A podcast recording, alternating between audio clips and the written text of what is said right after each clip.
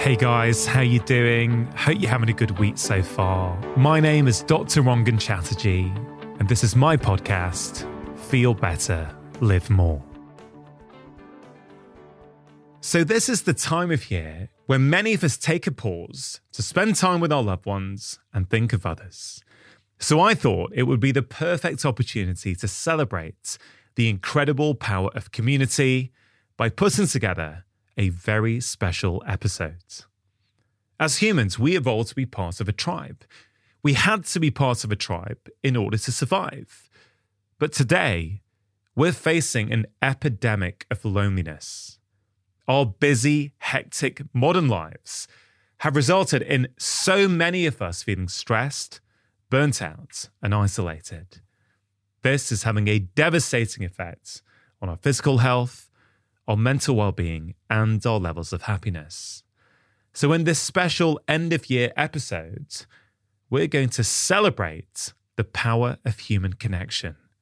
You're going to hear inspiring stories and wisdom from previous guests on my podcast, and you're going to learn, or perhaps relearn, what you already know deep down that human beings are not wired to be isolated and lonely. If we want to be well, we simply have to put human connection and community at the heart of our lives. My first guest in this very special episode is the incredible Dr. Gabor Maté. In this clip from episode 37, he explains why we no longer live in a culture that meets our basic human needs and how loneliness and a lack of meaningful connection can have a devastating effect on our health.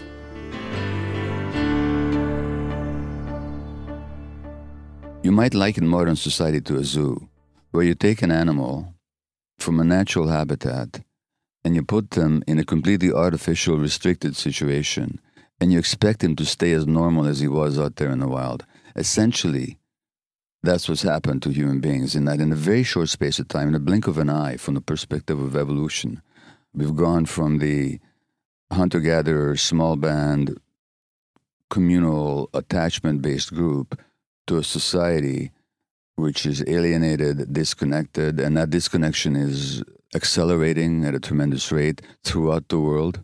Urbanization, it's taking people out of their villages and into the big cities where they're alone. So what we're having in is societies that are less and less natural to the actual makeup of human beings from the evolutionary perspective, which means that children are being brought up under increasingly artificial and disconnected circumstances. And uh, Johann Hari, who's written a book recently on depression called Lost Connections, is pointing exactly at what's happening in modern society. So that these lost connections characterize the modern world. And as they do, you're getting the spread of autoimmune disease into countries yeah. that never used to have it before. Yeah. So we think autoimmune disease is one of these, uh, or addictions for that matter. So if you look at the rate of addiction now in, in countries like uh, China and India, it's going up exponentially precisely because of the uh, and, it's, and it's not a question of idealizing the old way of life. No, I mean we can't go back, and and and of course there's all kinds of benefits to to progress and industrialization. Trouble is that as we progress, we forget what we've lost. So instead of combining progress, we're trying to hold on to what was best about some of the old ways. We just throw everything out and, and we think we can reinvent ourselves. And as we do, we're making ourselves sick. Yeah. You're right, and I think it's a really great point. We're not saying we need to go back to hunter gatherer tribes. We can't. Uh, we, yeah, not only should we not, we can't. And there, there are so many great benefits of the modern world, and yeah. as you say, industrialization. I guess it's it's how do we learn from the past? How do we learn from our evolutionary heritage? And what can we implement from that within the constraints of the modern world? That certainly that's how I see it. And you mentioned uh, Johann Hari's new book, and I write a huge quarter of my book on stress is about relationships and yeah, our yeah. our lack of connection these days.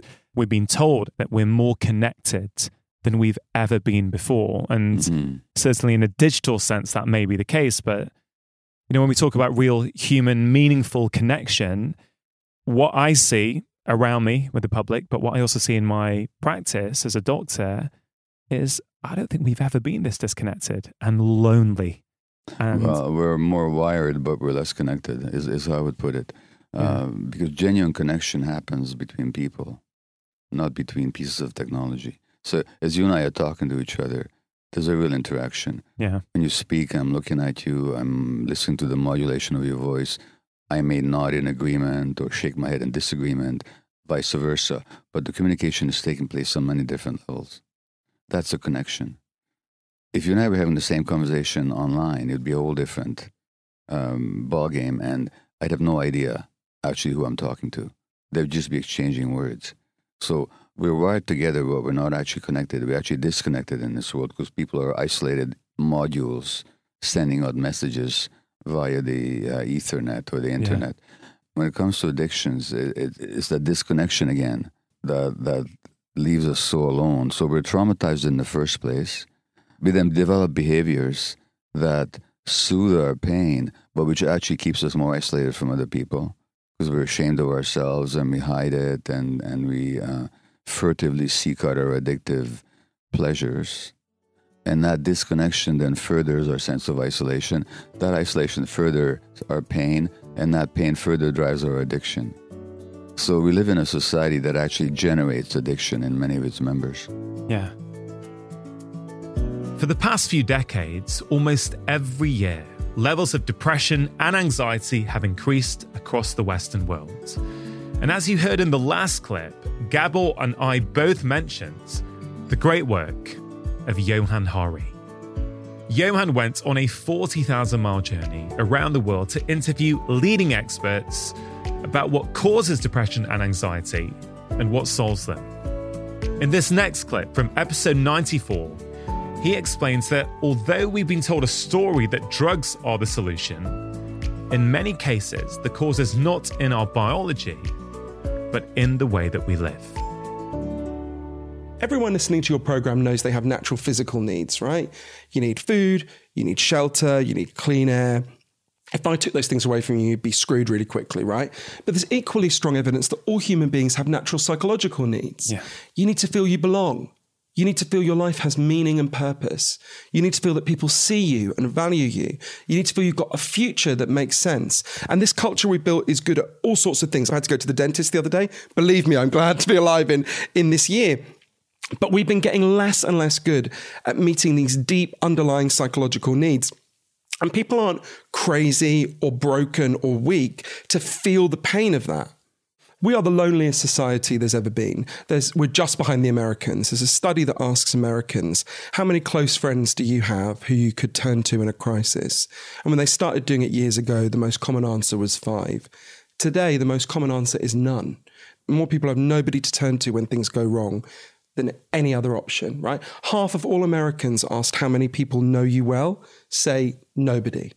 And I spent a lot of time talking to an amazing man called Professor John Cacioppo, who was yeah. at the University of Chicago. He was an amazing guy, and he was the leading expert in the world on loneliness, basically. And, and Professor Cacioppo showed a few really fascinating things. I remember him saying to me, you know, why are we alive? Why do we exist? One key reason why you, me, and everyone listening to this podcast exist is because our ancestors on the savannas of Africa were really good at one thing. They weren't bigger than the animals they took down, they weren't faster than the animals they took down a lot of the time but they were much better at banding together into tribes and cooperating, right? Just like bees evolved to live in a hive, humans evolved to live in a tribe. Um, and we are the first humans ever to try to disband our tribes. If you think about circumstances where we evolved, if you were cut off from the tribe, if you had no one to turn to, you were depressed and anxious for a really good reason, right? You were in terrible danger. Those are still the instincts that we have. That's still how we feel. That, that's an appropriate response exactly. to the environment in which they, we were in. This to me is the most single most important insight I learned from all these people. If you are depressed, if you are anxious, you're not weak, you're not crazy, you're not a machine with broken parts. You're a human being with unmet needs. Your pain makes sense, right? What happens when we tell an exclusively or extremely heavily biological story as my doctor told me, with the best of intentions, is we say to people, this pain you feel doesn't mean anything, right? It's like a glitch in a computer program. But that's not true. If you look at the evidence, now there are biological contributions to be sure, I want to stress that again.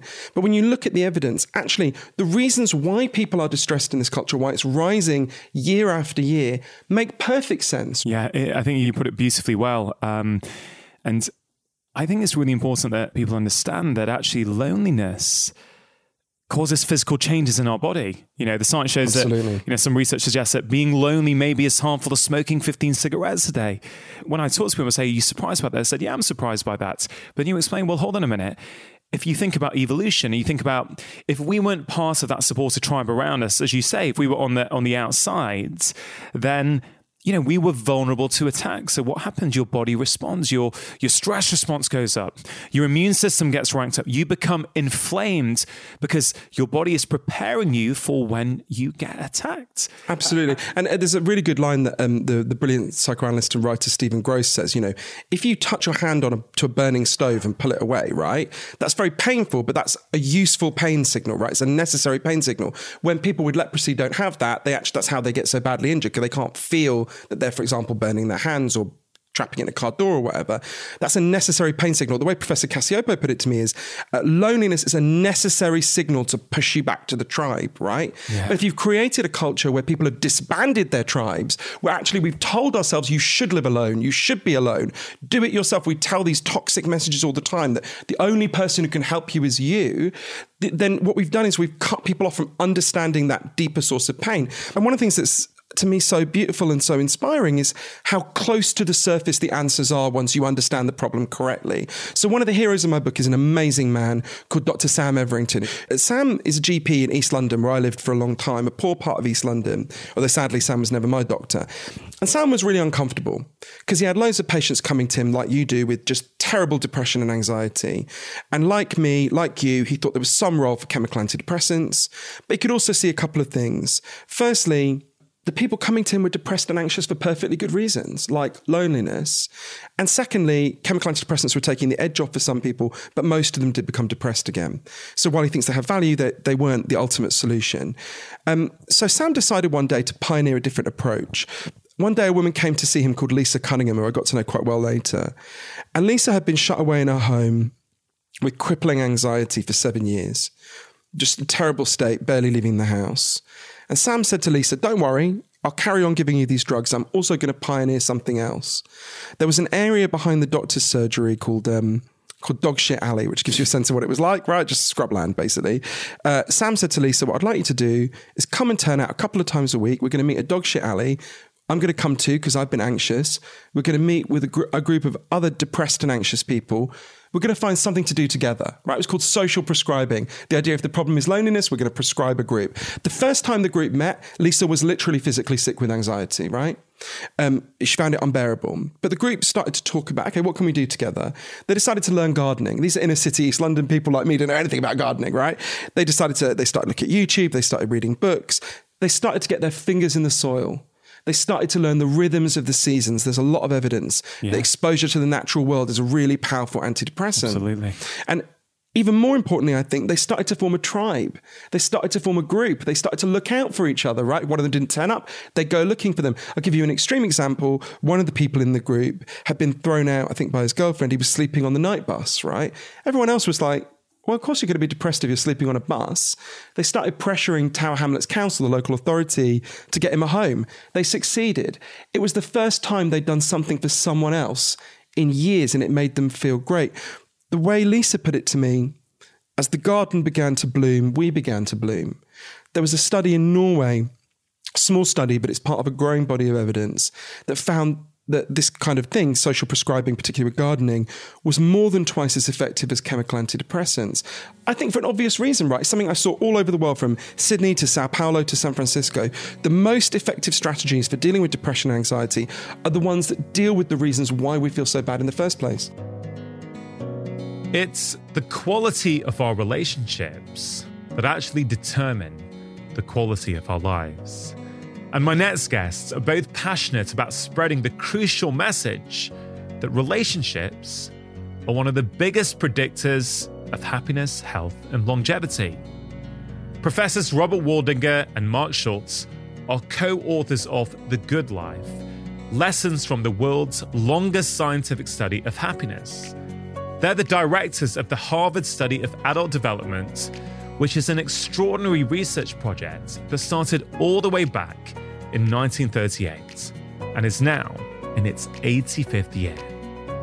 In the following clip from episode 364, they share why having high quality relationships may just be one of the most important things you can do for your mental and physical health. I think if you walk out on the street and you were to talk to people about their, let's say, their longevity, their, their health, both now and into the future, I think many people would immediately go to things like nutrition, mm-hmm. physical activity, sleep, for example. Yet you guys are making the case that sitting above them all potentially the quality of our relationships. Yeah, it's remarkable. I mean, I think we were surprised when we started to find how important relationships were for our physical health. And then when we started to look at other studies, and it's the loneliness research that's maybe the most compelling now that you see these incredible links with the amount of time that people spend on the earth, uh, the amount of time that they live. It's just extraordinary. And that relationship is of a similar magnitude to the things that we commonly think about as serious health risks like smoking and obesity. So there's so many indications of how powerful relationships are. I think we take them for granted. And it's clear science is telling us that they're important. Hmm. So you mentioned their relationships and physical health. Mm-hmm. And I think that's where some people have to make a leap into the dark, right? I get it. Good relationships feel good. Mm-hmm. Okay. We enjoy ourselves when we're in the company of people that we like, who mean something to us. But how does that then impact our physical health? Well, that's the interesting research question. So we're always asking if we see a connection between one thing and another, how does it work? What's the mechanism? And probably the best hypothesis that we have, for which we have the most evidence, is a hypothesis about stress that good relationships help us regulate emotion, particularly negative emotion. So stress is there all day long. I mean, something upsetting happens to me and I can literally feel my body change, go into fight or flight mode. And what we know is that when we have someone we can talk to, when I can go home and complain to my wife about my day, I can literally feel my body calm down. Um, and what we know is that loneliness and social isolation are stressors, um, that we evolved to be social animals. So if we are too alone, what we think happens is that we stay in a low level fight or flight mode. The body doesn't return to equilibrium. Mm-hmm. And that means higher levels of circulating stress hormones like cortisol, higher levels of chronic inflammation. And those things can gradually break down multiple body systems, which is how you could get a connection between relationships yeah. and arthritis or between relationships and cardiovascular disease because the stress hypothesis posits that these connections are with multiple body systems. So this is why there's a Ministry of Loneliness in the UK. Yeah, this is yeah. why our Surgeon General, our top health person, talks a lot about loneliness. It's a recognition of the importance of relationships to our health. Everybody needs one or two what we call securely attached relationships. At one point in our study, um, we asked our participants, who could you call in the middle of the night if you were sick or scared? And most people could list several people, but some people couldn't list anyone. And a few of those people were married and they couldn't list anyone. What we believe is that everybody, whether you're shy or extroverted, everybody needs at least one or two of what we call securely attached relationships, where you feel like someone will be there for me if I'm really in trouble. Relationships are sometimes seen as the softer side of life. But as we've already heard, our social connections can have profound effects on our health. Next up is a clip from episode 67 with National Geographic explorer and author Dan Buettner. Now, Dan has led teams of researchers across the globe to discover the secrets of the blue zones geographical areas where high percentages of the population live long and active lives. In this clip, he explains how human connection and a sense of community can benefit our health and longevity in ways we might not imagine. About 1,500 kilometers south of Tokyo, in the islands of Okinawa. There's 161 of these islands. You find the longest lived population in the history of the earth. And I thought, aha, now there's a good mystery. How do these islanders, you know, with no great technology, with no great access to uh, top of the line medicine, how are they living so long and avoiding disease? So the longest lived women in the world live in Okinawa. The longest lived men live in the highlands of Sardinia, an area called the Nuoro province, six villages, 40,000 people. And you have about eight to 10 times more male centenarians there than you would expect to see in London, for example. And do we know why there's that difference between male longevity and female longevity? I can only hypothesize. Okay, so in Okinawa, for example, women have much stronger social networks than men do. Men tend to be solo, and women form these and stick with these uh, social constructs known as a moai. So it's so they support each other not only literally but figuratively. They take care of each other people who are rudderless in the world. They don't know why they wake up. They don't know how they fit in. They don't know why their lives matter. It is very hard to navigate a world when you don't feel like you're needed. In blue zones, they live in places where if you don't show up to the village festival, if you don't show up to church, temple, or mosque, somebody could be pounding on your door saying, Where are you? The purpose comes with mother's milk. There's Ikigai in Okinawa, Plan de Vida in the Nicoya Peninsula. People know their sense of purpose, live their sense of purpose, and they have a rudder to get through every single day. And that eliminates not only the existential stress of do I matter, but it also um, makes day to day decisions really easy. Uh, I argue in the blue zone the the one most dependable thing you can do to add years to your life is to curate a circle of friends, four or five friends who a you can count on, but that also means you have to be willing to be counted on on their bad days. Uh, people whose idea of recreation is walking or golfing or playing tennis. People who will keep your mind challenged. People in the blue zones are not only living long lives; they're living happy lives. They're rich, they're fulfilled, they're full of great social connection, they're full of meaning, they're, they're full of the things that make life worth living. Social connection can also greatly benefit our brain health. In this next clip from episode 167, Dr. Tommy Wood describes the crucial role that human connection plays in the health of our brains and the powerful idea that your brain needs a reason to be alive just how important is connecting with others for our brain health? When you really boil it down, social connection again is is essentially the sort of foundational aspect of us as a species, right? We are a collectivist species. We benefit from being part of a social group, from having a place in that social group, from having um, a purpose within that group, uh, which gives us meaning, and having meaning is something that tells our body that it's worth being alive. Having meaning or not seems to have an effect on the immune system, has an effect on our physiology. And so without social connection, you're essentially not giving that input, which is that you have purpose, you have meaning, you belong. And that is one of the critical inputs for the the brain to to keep working. And one of the downstream or threads that comes out of this uh, demand driven theory of cognitive decline is the grandmother hypothesis. The grandmother hypothesis states that rather than when you've procreated, you are essentially just a useless sack of meat, which is what some people will tell you about the evolutionary forces on our bodies, right? That you're just there to procreate. Once you've done that, there are no more evolutionary forces that are creating fitness right? And so, like most people will say that the, your genes are just there to make you live to 20 or 30 years old, procreate, and then what happens after that doesn't really matter.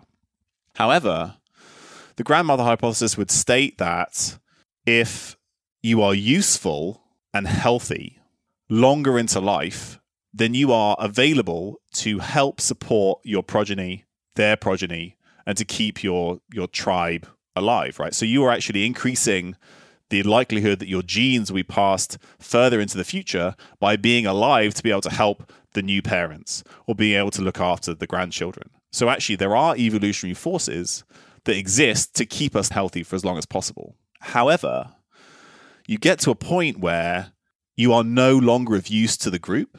And then that's probably going to be a trigger for some kind of decline. Because as soon as you're no longer of benefit, you know, if we think about this from an evolutionary perspective, we think about, um, you know, hunter gatherers, you know, early humans. As soon as you're no longer of benefit, you are de- you are a detriment to your tribe, to your group. You're going to take up resources. People are going to have to care for you, uh, which is which they can't really afford to do. So that could trigger this period of decline. You know, you think about uh, wolves or dogs leaving the pack when they're old, so they can go and die peacefully in the wilderness. And humans used to do that in some uh, groups as well. So we are only giving ourselves the input that says, you know, you're worth being here, you're worth having some kind of function because you're part of a group and because you have purpose. And without social connection, it's almost impossible to have any kind of significant purpose because you don't know that you have purpose because you're not contributing to a to a some kind of goal or group that's greater than yourself. So I think that we've kind of bounced back from the philosophical to the physiological, but at some level for us to survive and be healthy and functional requires some kind of social input that says you have meaning, you belong, you have purpose. And so that's going to be critical to physical health, mental health, cognitive function. Uh, and that requires social connection. It requires other people to help you see and learn that. When a community comes together, incredible things can happen. In this clip from episode 94, Johann Hari shares the heartwarming story of how the residents of a small district in Berlin formed an unlikely community and the profound effects this had on everyone involved. When individuals see themselves as part of a kind of connected tapestry of wider meaning, right, which would have happened in the tribes in which humans evolved, they feel much better about their lives. They feel much more satisfied. Naturally, I learned so much from scientists, some of the leading scientists in the world, and reading loads of studies. I think the place that taught me the most about depression and anxiety were not those people, actually. And I'll just tell you the story of what happened Please in this do. place, if that's okay, because it, it, it's something I think about every day.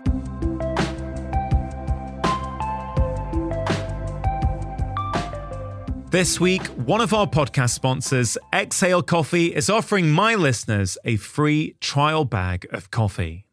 Now, many of us enjoy a cup of coffee first thing in the morning, but are all coffees the same? Well, the simple answer is no. The coffee that I drink and the coffee that I serve my guests before each episode of this podcast is Exhale Coffee. Now, Exhale is the first coffee to be sourced, roasted, and lab tested specifically to maximize its antioxidant and anti inflammatory potency. An independent lab test showed one cup of Exhale coffee has the same antioxidant power as 1.8 kilos of blueberries or 55 oranges. It also contains high levels of polyphenols, which promote gut health, and is a rich source of vitamin B3, which boosts brain function and helps with energy and focus. For those of you avoiding caffeine, the good news is that they also have a delicious decaf which is made using the mountain water process, using only pure glacial water from the highest mountain in Mexico and no nasty chemicals.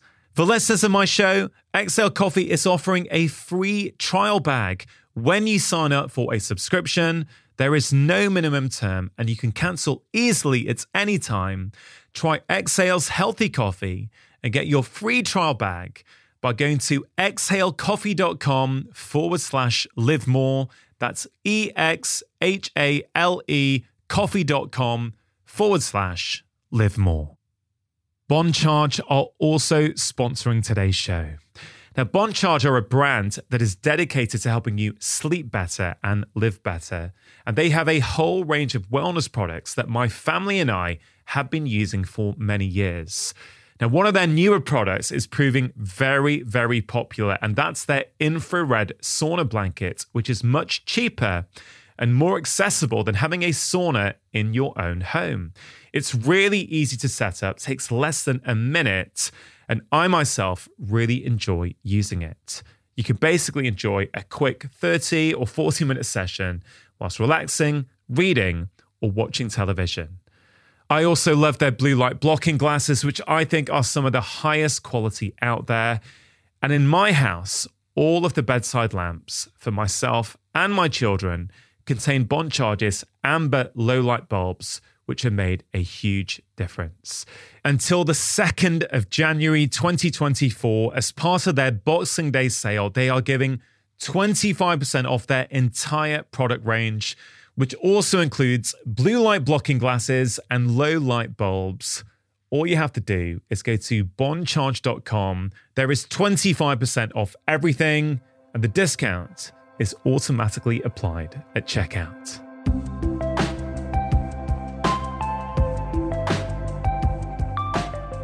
In the summer of 2011, on a big anonymous council estate in Berlin, uh, German Turkish woman called Nuria Cengiz climbed out of her wheelchair and put a sign in her window. She lives on the ground floor. The sign said something like, I got a notice saying I'm going to be evicted next Thursday, so on Wednesday night I'm going to kill myself. Now, this is at Council Estate. Um, it's in a funny area. It's called Kotti. It's a poor part of what used to be West Berlin.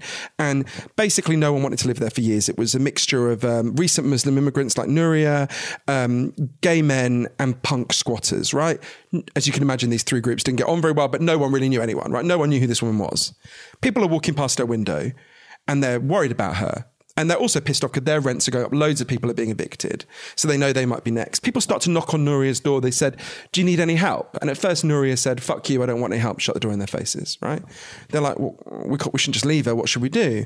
And this was actually the summer of the revolution in Egypt. And one of them was watching it on the telly and they had an idea, right? There's a big road that goes through Kotti into the center of Berlin. And he said, you know, if we just blocked the road for a day, it goes right through this council estate. He said, if we just block the road for a day and, you know, we protest and we wheel Nuria out, there'll be a bit of a fuss. The media will probably come. They'll probably let us stay. There might even be a little bit of pressure to keep our rents down, right? So they decide to do it. They're like, why not? They block the road. Nuria's like, oh, I'm going to kill myself anyway. I may as well let them push me into the middle of the street. And they sit there and they protest. And the media does come. It's a little bit of a kerfuffle that day in Berlin. And then at the end of the day, the police come and they say, okay, you've had your fun, take it all down. And the people there are like, well, hang on a minute. You haven't told Nuria she gets to stay. Actually, we want a rent freeze for this whole council estate. So when we've got that, then we'll take it down. But of course, they knew the minute they left the barricades that they put up, the police would just tear it down anyway. So one of my favorite people at Kotti, uh, Tanya Gartner, who's one of the punk squatters. She wears um, tiny little mini skirts even in Berlin winter. She's quite hardcore. Uh, Tanya had this idea. In her flat, she had a klaxon, you know, those things that make a loud noise at football matches. So she went and got it. She came down and she said, okay, here's what we're going to do. Going to drop a timetable to man this barricade 24 hours a day until we've got what we want, until Nuri gets told she can stay and until we get a rent freeze. And if the police come to take the barricade down, let off the klaxon we'll all come down from our flats and stop them. So people start signing up to man this barricade, people who would never have met, right? So, uh, this very unlikely pairing. So Nuria, who's very religious Muslim in a full hijab, was paired with Tanya in her tiny little miniskirt, right? And I can't remember what night shift they got. If it was, it might be Tuesday nights. So they're sitting there Tuesday nights, super awkward. They're like, "We got what have we got in common? We've got nothing to talk about." As the weeks went on, they started talking, and Tanya and Nuria realized there's something really profound in common. Nuria had come to Berlin when she was 16 from her village in Turkey. And she had two young children, and her job was to raise enough money to send back for her husband to come and join her. Sitting there in the cold in Kotti, she told Tanya something she never told anyone in Germany. After she'd been in Berlin for 18 months, she got word from home that her husband was dead. And she'd always told people that he'd died of a heart attack. He'd actually died of tuberculosis, which was seen as a kind of shameful disease of poverty. That's when Tanya told Nuria something she never talked about She'd come to Kotti when she was even younger, when she was 15. She'd been thrown out by a middle class family. She'd made her way. She lived in this punk squat. And she got pregnant not long after she arrived. So they both realized that they had been children with children of their own in this frightening place they didn't understand, right? Mm. They realized they had loads in common. There were loads of these pairings happening over Kotti. There was a young, uh, a young lad who kept being, a Turkish German lad who kept being nearly thrown out of school. They said he had ADHD. He got paired with a very grumpy old white German guy called Dieter, who said he didn't believe in direct action because he loved Stalin, but in this case, he'd make an exception, uh, who started helping him with his homework. He started doing much better at school. Um, directly opposite this council estate, there's a, a gay club called SüdBlock. It's run by a man I love called Richard Stein, who, to give you a sense of what he's like, um, the previous place he owned was called Cafe Anal. okay. okay, this is a pretty hardcore gay club, right? And when they when they opened it about two years before the protests began, you know, there's a lot of religious Muslims there. Some of them had smashed the windows. People were really pissed off. And when the protest began, SüdBlock, the gay club, gave gave all their furniture to the protest. Um, and after a while, they said, you know, you guys could have all your meetings in our club. You could, you know, we'll give you drinks, we'll give you free food. And even the lefties at Kotti were like, look, we're not going to get these very religious Muslims to come and have meetings underneath posters for things so obscene, I won't describe them on your podcast, right? It's not going to happen. But actually, it did start to happen. As one of the Turkish German women put it to me, we all realized we had to take these small steps to understand each other. After the protest had been going on for about a year. One day, a guy turned up at the protest called Tunkai, who was in his early 50s. And Tunkai, when you meet him, it's obvious he's got some kind of cognitive difficulties and he'd been living homeless, but he has an amazing energy about him. He started asking if he could help out. Everyone liked him. And by this time, they'd actually, the barricade had turned into a, a physical structure with a roof, right? A lot of them are construction workers. So they started saying to Tunkai, you know, you should come and live in this thing we've built, right? It's quite nice. We don't want you yeah. to be homeless. He started living there. He became a much loved part of the protest camp. And after he'd been there for nine months, one day the police came.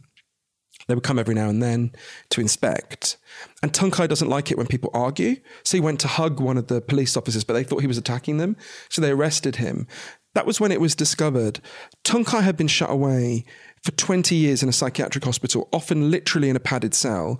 He'd escaped one day, lived on the streets for a couple of months, and made his way to Kotti. At which point, the police took him back to this psychiatric hospital. So this entire Kotti protest turned itself into a free Tunkai movement, right? They descend on this psychiatric hospital at the other side of Berlin. And these psychiatrists are like, what is this? They've got, you know, they've got, had this person shut away for 20 years, and suddenly they've got all these women in hijabs, these punks, and these very camp gay men demanding his release. They're yeah. like, oh, they don't understand it. And I remember Uli Hartmann, one of the protesters, said to them, Yeah, but you don't love him. He doesn't belong with you. We love him. He belongs with us. And many things happened at Kotti. I guess the headline is they got a rent freeze for their entire housing project. They then launched a referendum initiative to keep rents down across the entire city that got the largest number of written signatures in the history of the city of Berlin. They got Tunkai back. He lives there still. But the last time I saw Nuria, I remember her saying to me, you know, I'm really glad I got to stay in my neighborhood. That's great. I gained so much more than that. I was surrounded by these incredible people all along, and I would never have known. And and so many of the people there, these insights were just below the surface. I remember um, Neriman Tanker, who's another one of the Turkish German women there, saying to me, you know, when I grew up in Turkey, I grew up in a village and I called my whole village home. And I learned when I came to live in the Western world that what you're meant to call home is just your four walls. And then this whole protest began, and I started to call all these people my home right? And she said she realized in some sense in this culture we are homeless, right? There's a Bosnian writer called Aleksandar Hemon who said, home is where people notice when you're not there. By that standard, lots of us are homeless. And it was so clear to me in Kotti. Think about how unhappy these people were, right? Um, Nuria was about to kill herself. Uh, Tunkai was shut away in a padded cell. Loads of them were depressed and anxious. In the main, these people did not need to be drugged. They needed to be together. They needed to be seen. They needed to be loved and valued. They needed to have a sense that they were part of a tribe, that they had purpose and meaning in their lives. And I remember sitting with Tanya one time outside SüdBlock and her saying to me, you know, when you feel like shit and you're all alone, you think there's something wrong with you. But what we did is we came out of our corner crying and we started to fight. And we realized we were surrounded by people who felt the same way. And to me, this is the most important thing I learned, right?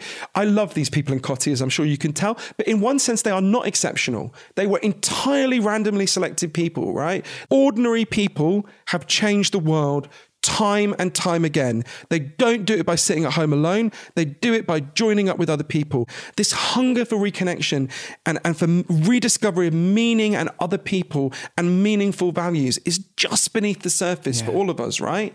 Uh, and, and arguably, it's the most important thing as a society we should be trying to promote. That is profound. I can't stop thinking about it. Home is when someone notices when you are not there. Yeah. My next guest is Dr. Julian Abel, a retired consultant in palliative care. Julian was one of the leaders of a project which aimed to end loneliness and improve health in the English town of Frome. In this clip, From episode 138, he describes the incredible results and explains why social relationships, compassion, and a sense of community are so important for our quality of life, our health, and our well being. What happened in Frome is remarkable.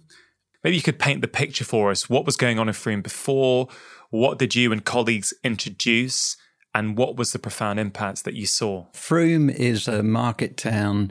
It's always had something of uh, an independent streak about it going back through the years. And there's a, an incredibly good natured, sensible, clear thinking GP called Dr. Helen Kingston. And uh, she understood that so much of what we do as doctors is not related to drug treatment and wanted people to feel supported by their community. So, what she did is that she employed Jenny Hartnoll, who's got a background in community development. And Jenny started a community development program from within the medical center. It was really about bringing the community together and making use of the incredible wealth of resources that are present in every community. And then if people are feeling lonely or isolated, which is very, very common and not, and is worse in illness, in fact, then there's a way of connecting that community resource to what happens inside the medical practice. There's a, a lady called Kathy who, who was a businesswoman who got a very severe form of acute rheumatoid arthritis. And she didn't really know the people around her that, that well. And the rheumatoid arthritis actually put her in a wheelchair within the space of three weeks, and her, her, whole life was devastated.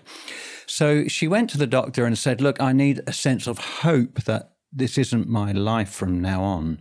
And so the doctor said, uh, Okay, look, I'm going to get you to see a health connector. And so Rose, a health connector, went to see Kathy, and, and Kathy said, I need to meet some other people who are going through this because I need to know that I'm not stuck.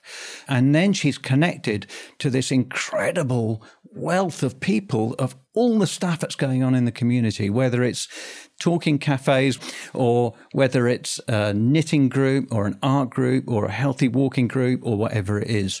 And Kathy makes this journey from being somebody who was relatively isolated and focused to being somebody who is deeply engaged in the community. And she describes the outcome of it about how she has got friends for life.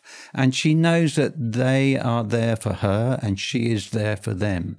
And, and her life is transformed. Not only does she regain her health, she regains her happiness.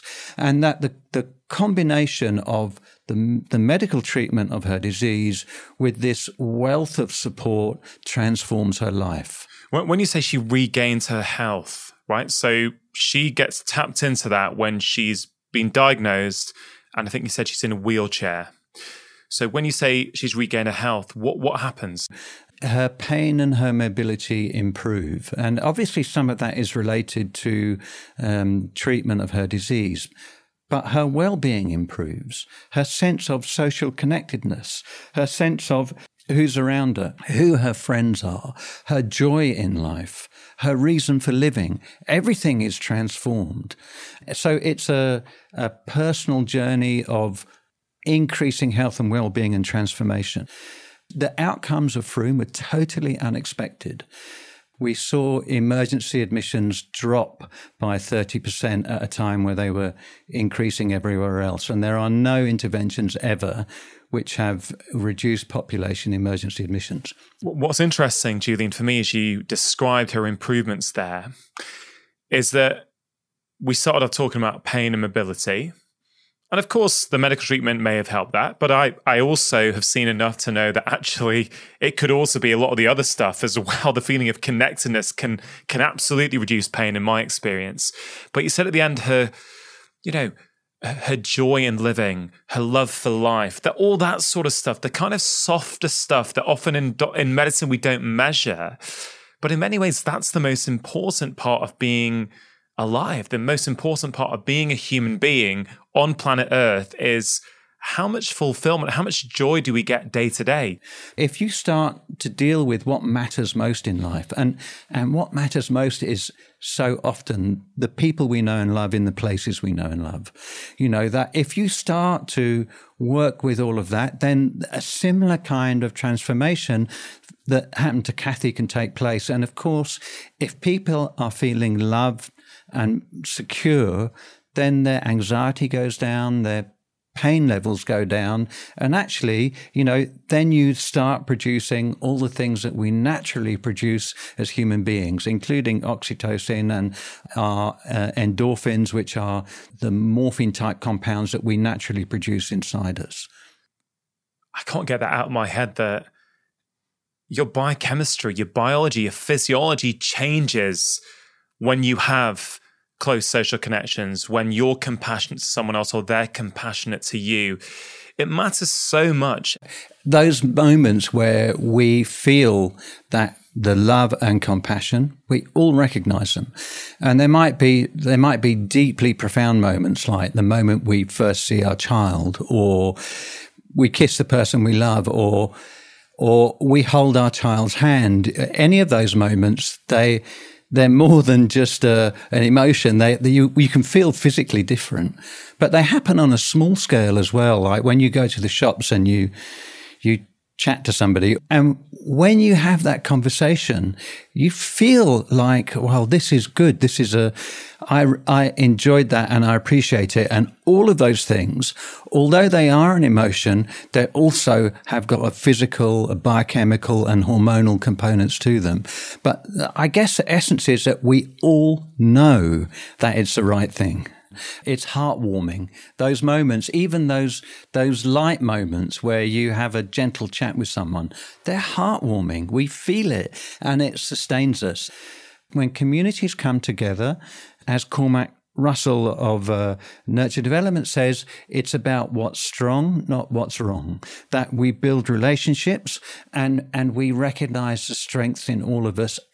And we start to create the warmth of the environment where we can start to solve the problems that we face. And it doesn't matter whether those problems are financial or environmental or whatever comes to the surface, communities acting together through the warmth of human relationships is how we get the transformation. And it, it, goes back to what you were saying. This is not so much the individual, but it's people together. It's communities. And, and that, the reason why that's so powerful is because that's how we evolved. We evolved in communities.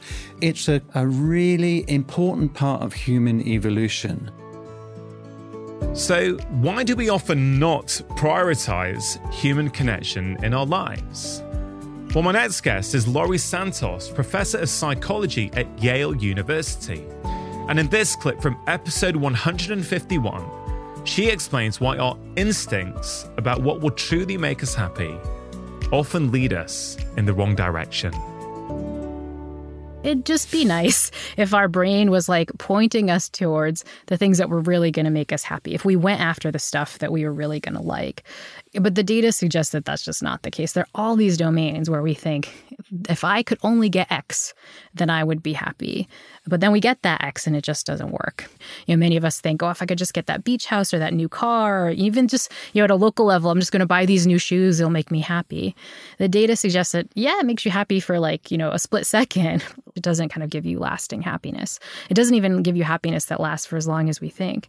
Um, and so there's all these ways where we think that changing our circumstances is going to boost happiness, but in fact, it just doesn't work. The flip side, though, is there's all these different interventions we can do to boost our happiness. One of the biggest behaviors that works super well for improving well being uh, is social connection. Um, one of the most famous papers in positive psychology by the psychologists Marty Seligman and Ed Diener um, say that. Uh, social connection and feeling socially connected is a necessary condition for very high happiness. You just simply don't find highly happy people who don't also feel socially connected. Um, but we also know from the intervention work that improving your social connection, making new social connections, even talking to strangers on your commute can actually boost up your well being in ways we really, really don't expect. And these types of effects hold across personality variables. You know, so you get the same sorts of boosts of happiness for social connection for introverts and for extroverts. It seems to work in ways we don't expect. What does the research say about talking to strangers and talking to people we don't know? Because I think there's some quite nice research there, isn't there, showing us just how impactful those interactions are. Yeah, and just how wrong we are about those interactions. You know, this is another domain where at least my intuition is that yeah, maybe it'll make me feel okay, but like, you know, it's not a major force in our happiness. In fact, if you, you know, plot me on a train, you know, going to work in the morning, you know, maybe I'd talk to somebody, but usually I'd put my headphones on and listen to a podcast or, you know, get some work done or try to get through some email.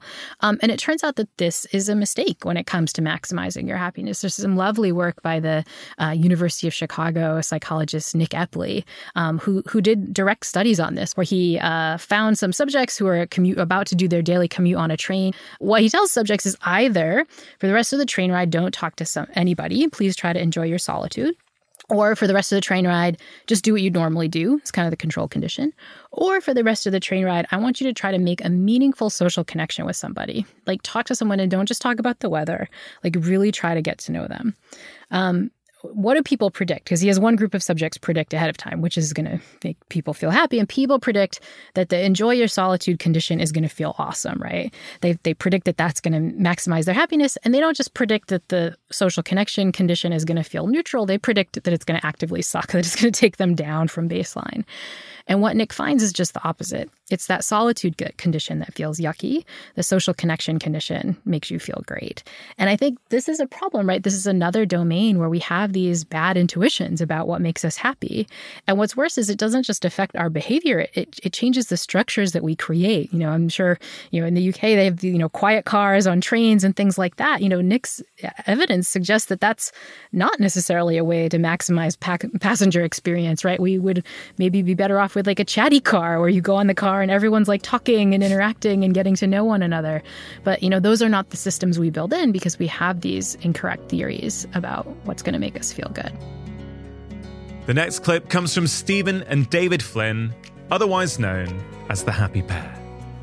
They have a mission to create a healthier, happier world and have built a community around their cafe of the same name in their hometown in Ireland all the way back on episode 38, they spoke to me about how fundamental community is to our health and happiness, and why connecting with others can bring us joy. Loneliness is something that is endemic in society these days. Um, and when people talk about loneliness, they often imagine elderly people, you know, living by themselves. But I can tell you that as a, as a doctor, I'm seeing a lot of young guys, you know, particularly between the age of 30 and 40, who are lonely in the sense that, sure, they're, they're, they've got jobs, they're seeing people, but they're not actually making time to see their friends. They're too busy. You know, we're learning more and more that being lonely is as harmful on your health as smoking 15 cigarettes a day, mm. which is just it's just profound. Yeah.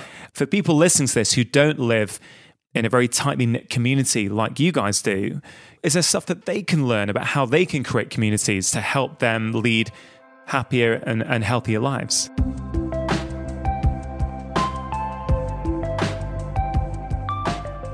Just taking a quick break to let you know that I have finally found the time to bring out my very own journal. Now, if you have read any of my books or been a long-time listener of my podcast, you will know that I am a huge fan of journaling. I genuinely believe it is one of the most impactful things that you can do to improve the quality of your life. It can help improve sleep, improve decision making, and reduce symptoms of anxiety and depression. It can also decrease emotional stress, make it easier to turn new behaviors into long term habits, improved relationships, and ultimately help you lead a more mindful and intentional life. All of that for an enjoyable habit that is really, really simple. Now, over the last two decades, I have seen tens of thousands of patients, and I've learned that if I can help my patients ask themselves the right questions, they're better able to create healthier and happier lives. So, my new journal is called the Three Question Journal. And in it, you will discover what I consider to be the three most impactful questions that you can ask yourself every morning and every evening. Now, these questions will help you appreciate what you already have, focus on what really matters, but they will also help you non judgmentally and compassionately identify where in life you can learn and grow. Now, answering these three questions will take you less than five minutes, but I can assure you that this simple practice will have a transformative effect on your life. You can see all the details at drchatterjee.com forward slash journal or by clicking on the link in the show notes in your podcast app. The journal comes in three beautiful colors and has a gorgeous linen cover. You can check it out at drchatterjee.com forward slash journal. Now, in the UK and North America, as the weather becomes colder, the nights become darker, more and more people are coming down with seasonal infections. Now, nutrition is really, really important for the health of our immune system. And that's why I'm delighted that AG1 are sponsoring today's show. Now, I always want to make it really clear in an ideal world, everyone would get all of their nutrition from real whole foods. But I know from over two decades of seeing patients that a lot of us struggle to do that despite our best intentions. This is why I am a fan of good quality whole food supplements like AG1. AG1 is a foundational nutrition supplement that delivers comprehensive nutrients to support whole body health. It's a science driven formulation of 75 vitamins, minerals, probiotics, and whole food source nutrients. And the best thing is that all of this goodness comes in one convenient daily serving that makes it really easy to integrate as part of your daily routine. Now, AG1 has been in my own life for over five years now, and I genuinely think it is one of the best whole food supplements out there. It can help support energy and focus, gut health and digestion, and of course, it also helps support a healthy immune system. So, if you want to take ownership of your health, it starts with AG1. For listeners of my show, you can get a free one year supply of vitamin D, which is a crucial ingredient for your immune system. And you get five free AG1 travel packs with your first order. All you have to do is go to drinkag1.com forward slash live more. That's drinkag1.com forward slash live more.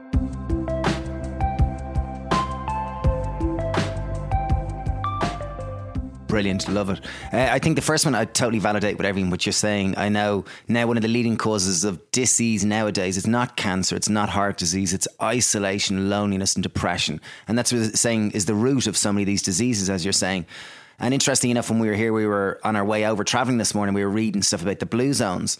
And what the Blue Zones say is what's number one in terms of longevity, health, and happiness. It's not kale, it's not yoga, it's not swimming in the sea.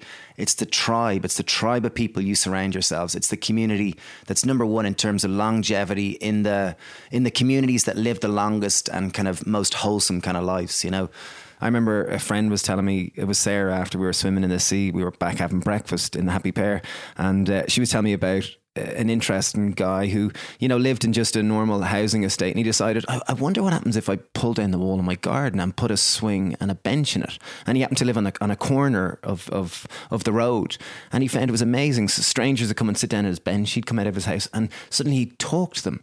And they went from being a stranger to someone he knew. And then from getting to know them more, he was hanging out with them. they became dear friends. So I think it's in modern day society, it's just connecting with another human to be more intimate, to show our vulnerability. And I think that's ultimately it And I think anyone who's listening to this, it's simply like I know we're on our way down to London later, and London can feel so lonely because everyone's in such a rush. They're so busy. But it's amazing when we're, I guess, approaching London as a foreigner in for two days. You're really excited. Yeah. You're chatting away to anyone on the tube, and like initially, say, say you're in the tube and you pull out, you know, a little, uh, maybe it'll be like a, a tub of berries, and you offer the person next there, like they, they think it's nearly like poisoned. Yeah. But but slowly, if you offer another person, another person, and four people reject, but one person said yes, and then you go back to the others, and they'll all take one, and then suddenly you're talking, and it's amazing. Just it's great that you guys persevere with that and make you know all it takes is one person to great conversations in the tube. Like I've been surprised that i quickly can get to something deep and significant, and I think that's the challenge of society nowadays. Like there's never been a time where there's more kind of stimulation, more demands on us, more kind of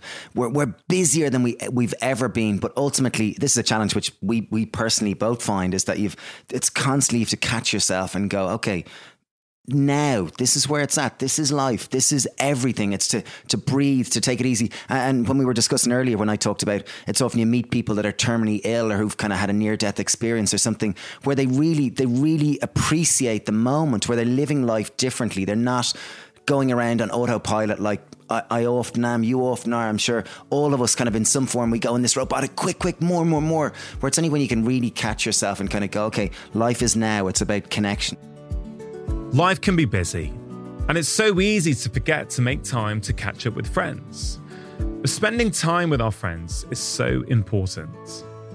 Coming up, we'll hear again from Professors Robert Waldinger and Marc Schulz as they share the benefits that friendships can bring to our lives. But first, it's my good friend and fellow podcast host, Dhru Purohit. In this clip from episode 80, he explains why we need deep connections to others in order to truly thrive. Most people don't realize that they have a friendship and a disconnection problem. We have people around us. We have friends online. There's people that we're following. It doesn't seem we're not isolated. We're not in the woods somewhere living in a cabin by ourselves, not seeing anybody. So most people don't even recognize that there's a challenge when it comes to deep, meaningful, connected friendships in their life and the impact that it has on everything else that they care about friendships, connections, deep, meaningful relationships, they impact every aspect of our life from our health to our happiness. Every area of our life is touched by friendships, but just like stress, because it's not always obvious, it goes overlooked. If you wanted to, a human being, especially in a major city in the western part of the world, could go an entire few weeks without seeing another human being interacting with somebody that they need to know. They can order uh, food on their phone yeah. through an app and have it delivered to them. They could watch Netflix. They could do all their job and computer work by themselves. We're not reliant on other people for our daily survival. But I actually would argue that if you want to thrive in life, if you have big dreams and goals that you want to give attention to, if you want to feel love and deeply connected to the people in your world, if you're going through a challenging time in your life, maybe you're a new parent for the first time, if you're starting a business and you want to create something incredible, the bigger your goals and dreams are, the more you actually need deep, meaningful friendships around you to support you in that process. So we went from this time period in history where we were relying on each other for survival. Now we actually don't really need each other for survival survival necessarily, people that we know, intimately know, friendships, but in a way, people are a little confused. They're confused because, hey, I'm living, I'm doing my job, I'm driving to work, I'm, I'm getting through the day. And you can almost forget that you're missing out on something. What's the value of sitting down in the morning, going to coffee with a friend and saying, you know what? I've had a really tough week and this is what's on my mind. And even if that friend doesn't give you advice, just them listening profoundly lets your nervous system know that you are not alone. And that's why I'm raising the alarm when it comes to having us check in and saying just because you're surviving doesn't mean necessarily that you're thriving in your life. Yeah, I mean, so powerful. And I guess for most of our evolution, having a tight knit community, having really good friends was essential. It was critical. You wouldn't be able to thrive, you wouldn't be able to survive without it. So it's gone from being critical to now being optional. But if we don't start having a conversation about why it's important and how to start integrating these deep connections and friendships and community into our life, we will start to suffer from the results of missing out. When you see firsthand the impact that having deep connections makes in your life, you start to realize that it's important to prioritize.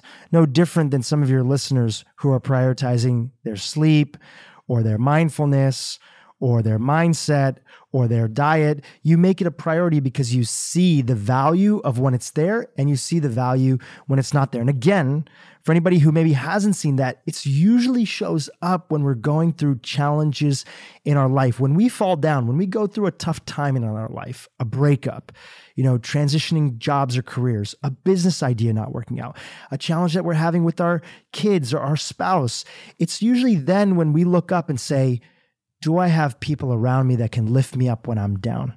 And if you don't feel that you have that, that's step one is recognizing that maybe I have a friendship, community, and tribe problem, a challenge, right? So once you've recognized that there's value for it, just like integrating a morning routine that you talk about in your book, it doesn't actually take that much time in our actual life. It's not about running around and having the most amount of friends. I love human connection and I really get fueled by people. Not everybody's like that. I have an amazing sister, my younger sister, who has a smaller group of friends, doesn't like being around a bunch of new people all the time. And yet, the one thing that she does is she makes these regular occurrences in her calendar to check in on connection and say, How can I strengthen the couple, the few deep, meaningful bonds that I have. And it can be as simple as a coffee date that you do with individuals. It could be as simple as scheduling a phone call to chat with your best friend from college who you still consider your best friend, but they don't live in the same town as you. It's not about quantity, it's about that quality. But you will never make it a priority if you don't firsthand see the difference that it makes in improving your life. When I have something that I've gone through in my week that's challenging and I can go to a friend and talk about it, that's when I make the connection that I'm so thankful for the friendships in my life. Let's say you do have friends and you're not seeing them in your area, which is very common. You're not making time for them. The question that I ask you is that what rituals do you have on your calendar? Do you have something that I call, and is one of my number one tips when it comes to this?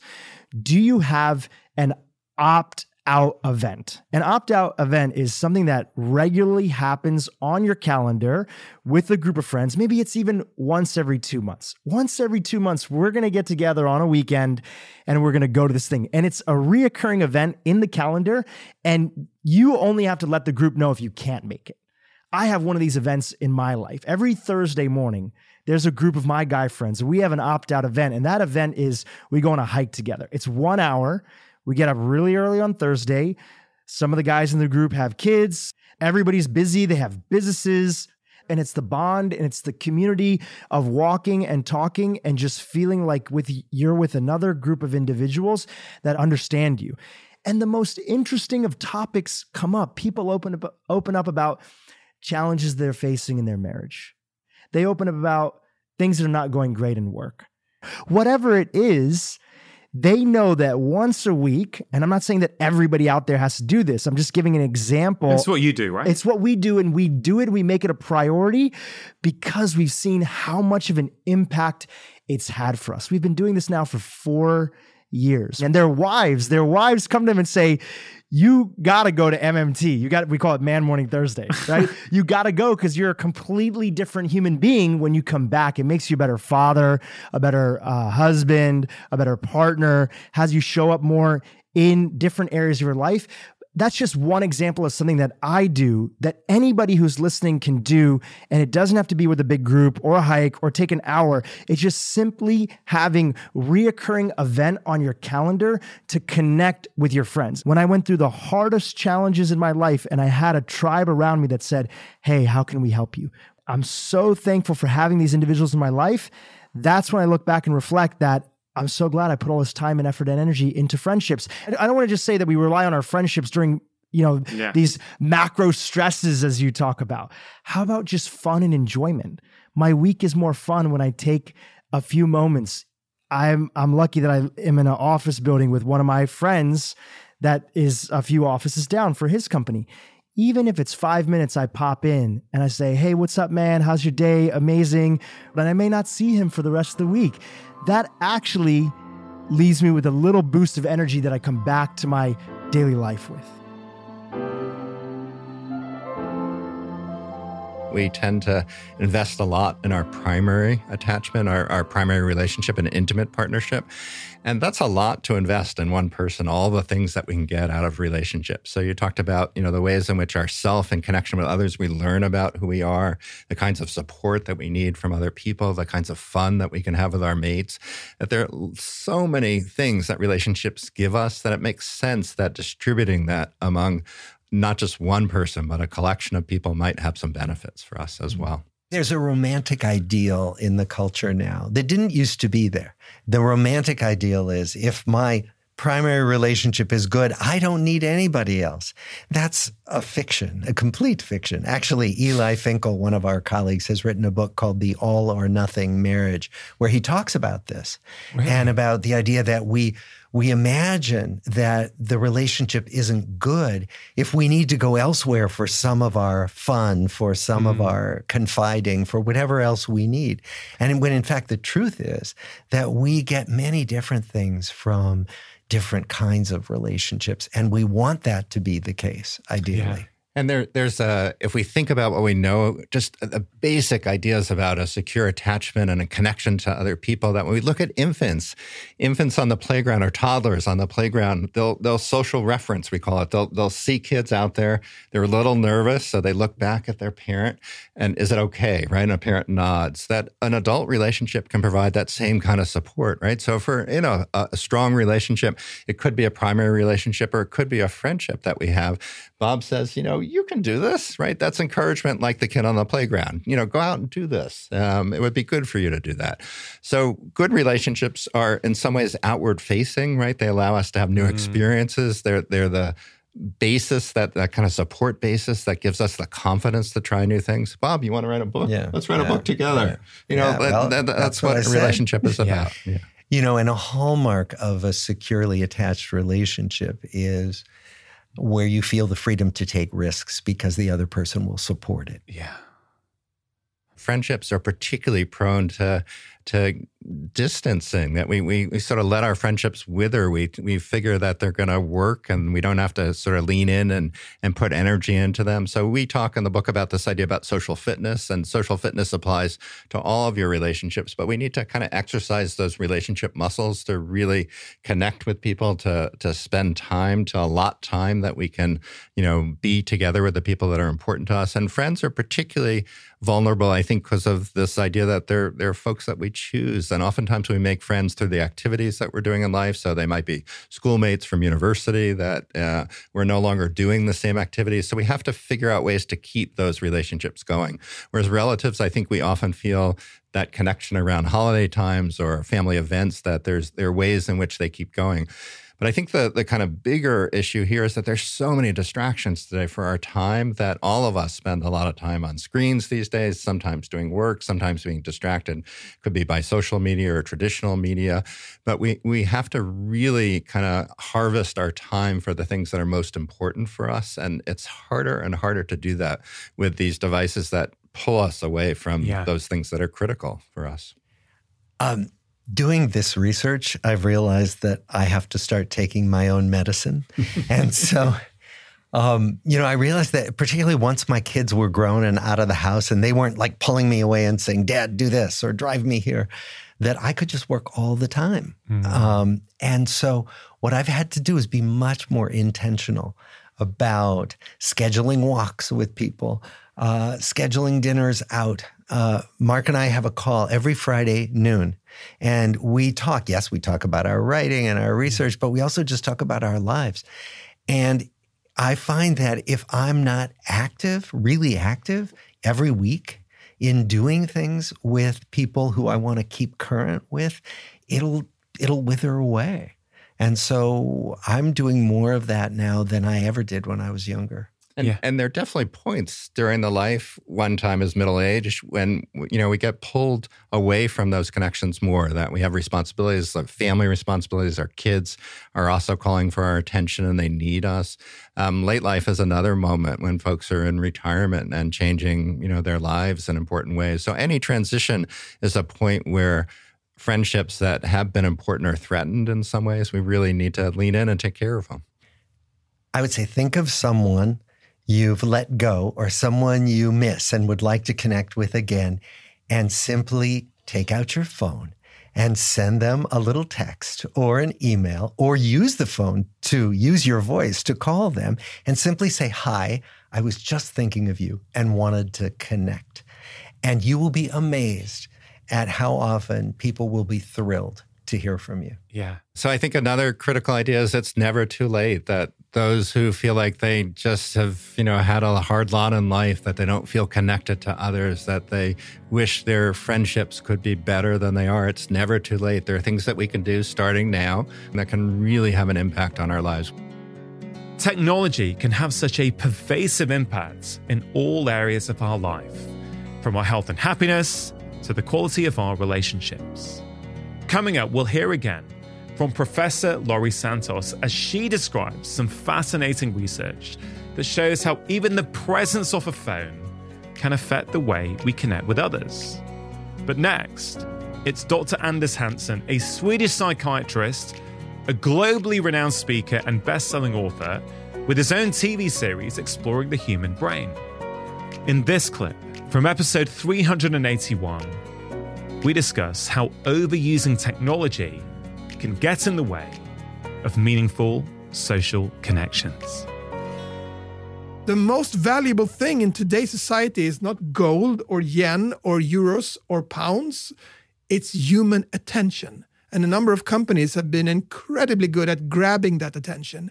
If you try to find the, the customer service on Facebook, you realize that it's very hard. And that's because you are not the customer of Facebook, you are the product every second that we spent on our screens is money for them. And they had just gotten better and better and better at doing that.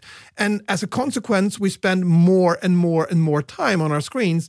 And today, for adults, it's somewhere between four to five hours. For teenagers, it's five, perhaps even six hours. These things are difficult to measure because it increases so fast. And what's the consequence of that? Well, that is that we, when we spend so much time on this, we don't sleep as much we don't move as much and we don't meet as much in real life. And all of these things, exercise, sleep, and meeting in real life, are protecting us against depressions. So it's in modern life, we become more susceptible to depressions and anxiety because protective factors are being eroded by modern technology. It's not what we do online that is most important, it's what we don't do when we are online. I think many of us intuitively know that we feel better when we have not spent hours looking at our phones or scrolling Instagram or whatever it might be. And I appreciate everyone has a different relationship with things like Instagram. Some people use it to follow inspirational accounts or catch up with family. I understand all that. But as a society, it is very clear that these things are having for all their potential benefits, there are also some very, very worrying negatives. But I think most people intuitively know that phone use or excessive phone use is a problem. Yet, despite us talking about it, despite them hearing about it, a lot of people just aren't able to change what they do. Because it's so difficult smartphones, they are super stimuli. There is nothing that is so rewarding in nature as TikTok, for instance. Every time you turn TikTok on, you have a $10 billion artificial intelligence directed towards you to figure out what should I show Rangan so that he doesn't turn off? Because every second of his time on this platform is money for us. And so I think personally that we have been very naive in implementing these incredibly powerful technologies, especially directed to children oh. and teenagers without any regulation. And we feel bad and guilty because we constantly return to our phones. I do that as well. Uh, and I've just realize that it's not so just about characters. These are very powerful stimuli, yeah. and the only way to fix that is to create distance to them. Yeah. Don't have them around all the time. They are great tools for some things, yeah. but don't have them around all the time because they will be too attractive.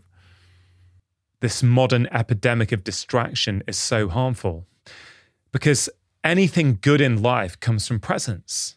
Everything good in life comes from presence. Deep focus at work, me and you interacting now with no phones here, just me and you sitting across a table me chatting to my wife about something important, me chatting to my children, right? Me hanging out with my buddies and having a laugh.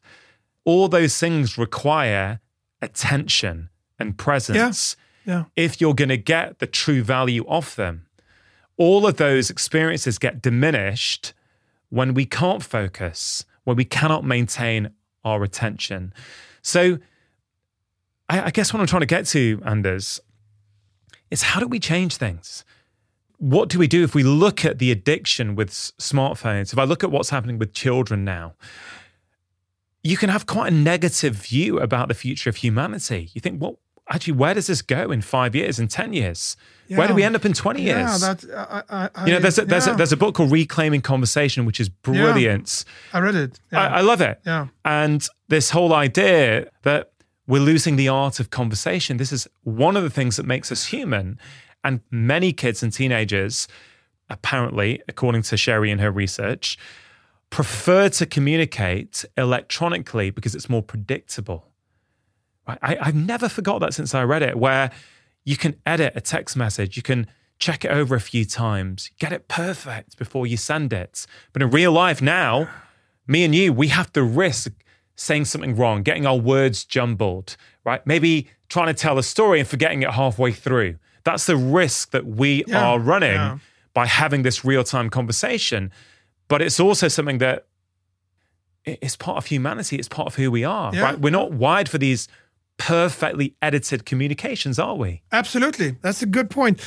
And I think loneliness is something for us that's boring, but historically, loneliness was death.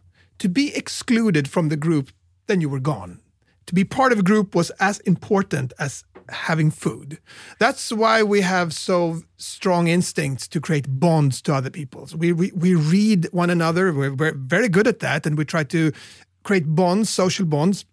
And we want to belong to a group at all costs.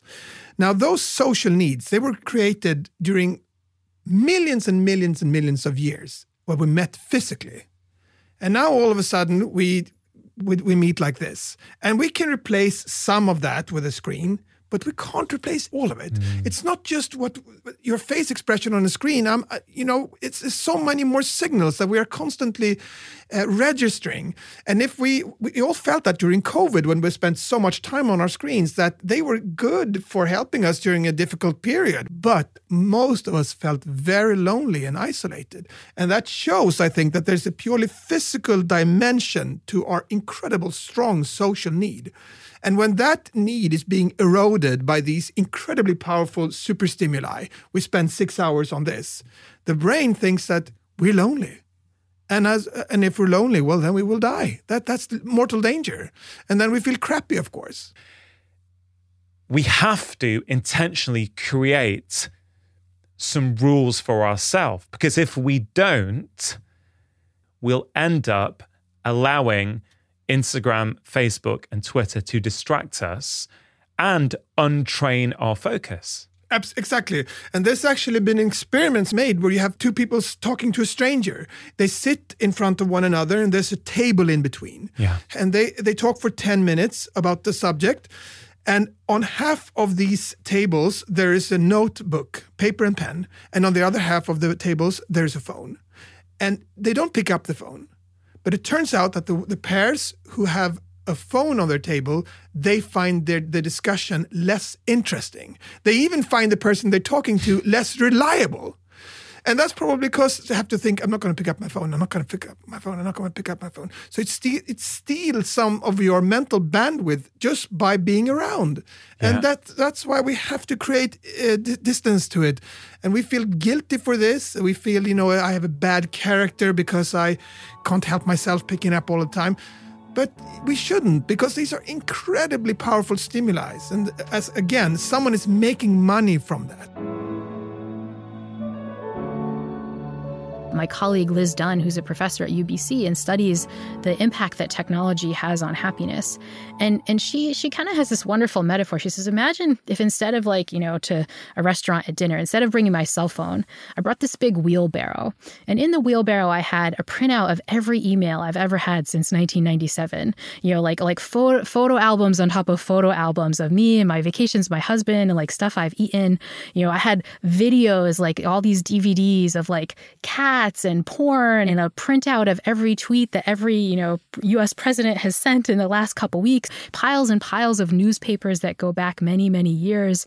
If I brought a wheelbarrow filled with like DVDs and printouts and photos and all that stuff, it'd be really hard to sit at dinner and just have a normal conversation with my husband at that restaurant because I'd want to be peeking through like, "Oh, let's look at this cat video, honey." Or like, you know, like, "Oh, porn, like that seems interesting." Right? Like it'd be really hard to ignore that. And the idea is that like your brain knows that on the other side of your phone is all that stuff. Like your brain's not stupid. It recognizes where there's rewarding stuff. And it means that every kind of normal conversation we want to have in real life is in some sense competing with those other stimuli. We have that wheelbarrow and it's in our pocket all the time. It's in our kids' pockets all the time as they go to school, as they try to have dinner with us, and so on. And I think we haven't, even when we're not using our phones, we don't necessarily recognize the hit that they're taking on our attention and on our motivation. And that's the kind of thing that Liz Dunn studies. She looks not necessarily at how much you're not paying attention when you're using your phone, but also the mere act of having your phone around. What does that do to your attention and your social connection. She does this lovely study where she has people sitting in a waiting room and they can either have their phones out with them or or not, right? Their phones are away in another room. And what she finds is that people smile 30% less when they just have their phones present. And I think, you know, this makes sense, right? Like if you got your phone there, you're just going to be tempted to look at it. It's kind of drawing your attention. You're just naturally less inclined to look at the people around you. And if you multiply that 30% effect by, say, walking around on the tube in London or just like walking around any major city and everyone has these phones, you know, what is that doing to our social connection? I think we simply don't understand the magnitude that we're kind of getting our attention stolen by these devices. Yeah, it's insidious. And I think it's an experiment that I don't think any one of us has consciously signed up for. You know, I feel sometimes when I talk about these things that you're going up in the face of the direction that society is going. And I think that makes it really challenging. I know you, you talk about when the phone's not there. Some of my happiest moments recently are when I've lost my phone or it's been in my car. I left it at my mum's house and I thought, oh, screw it, I'll get it tomorrow. And just there's just lightness around because yeah you're noticing you're like trees like the sun you know like or just yeah. like people i smile like people. No it's really profound. I think you know one of the ways to deal with it because it's not going away right? Yeah. you know this stuff is going to stick around. We just need better strategies to engage with our technology in more intentional ways. And one of my favorite piece of advice comes from the journalist catherine price. She has this lovely book called how to break up with your phone um, where she doesn't really advise you to break up with your phone but just to develop a more mindful relationship with it. And she has this acronym that she uses called WWW. Whenever you pick up your phone, think WWW, which stands for what for, why now, and what else. Right? What did I pick this up for? Was I going to do something with it? I was going to check my email or I was going to look at, you know, look at the weather or was I just like bored or anxious? What was happening, right? And then why now? What was the emotion that caused you to do it? Was it just wrote and you're just kind of anxiously picking it up? Or is it really like to do something at that moment, you know? Or is there something else you could be doing at that moment? And that gets to the sort of what else, which is like, what's the opportunity cost? You know, even if you're bored and you're going to pick up your phone to like, you know, play a game or check your email, like, what's what else could you be doing during that time that might make you happier? And the what else is often a social what else. Watching my students, right, who, who I know are lonelier than they've ever been in college history, right?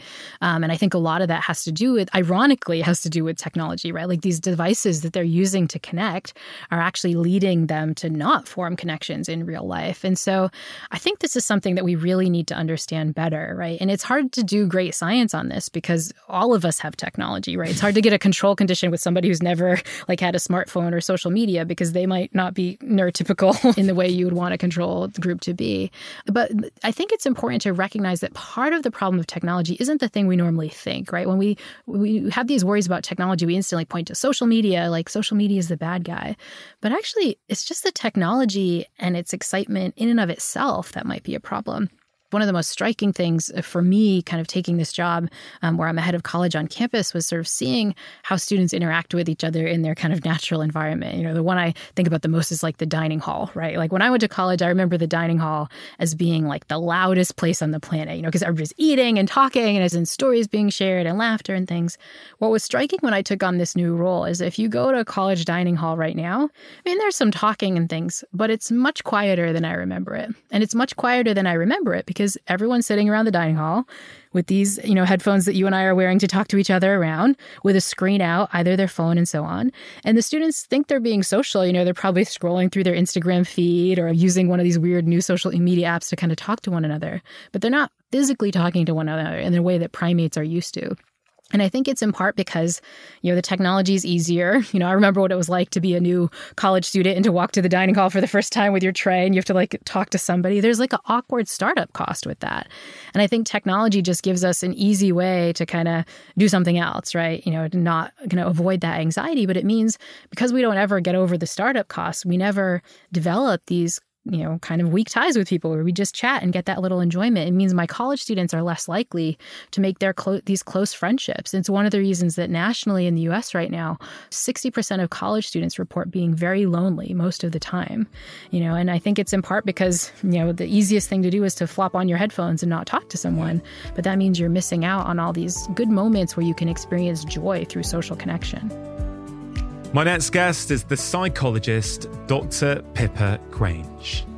In this clip from episode 126, she shares how we are better able to cultivate closer connections when we have the courage to be ourselves. You talk about relationships um, and how relationships are really fundamental to, I guess, our overall well being. Why do you think relationships are so important? Why have relationships sort of become fragmented in the way we live these days? And what can we do about it? I think relationships are the point.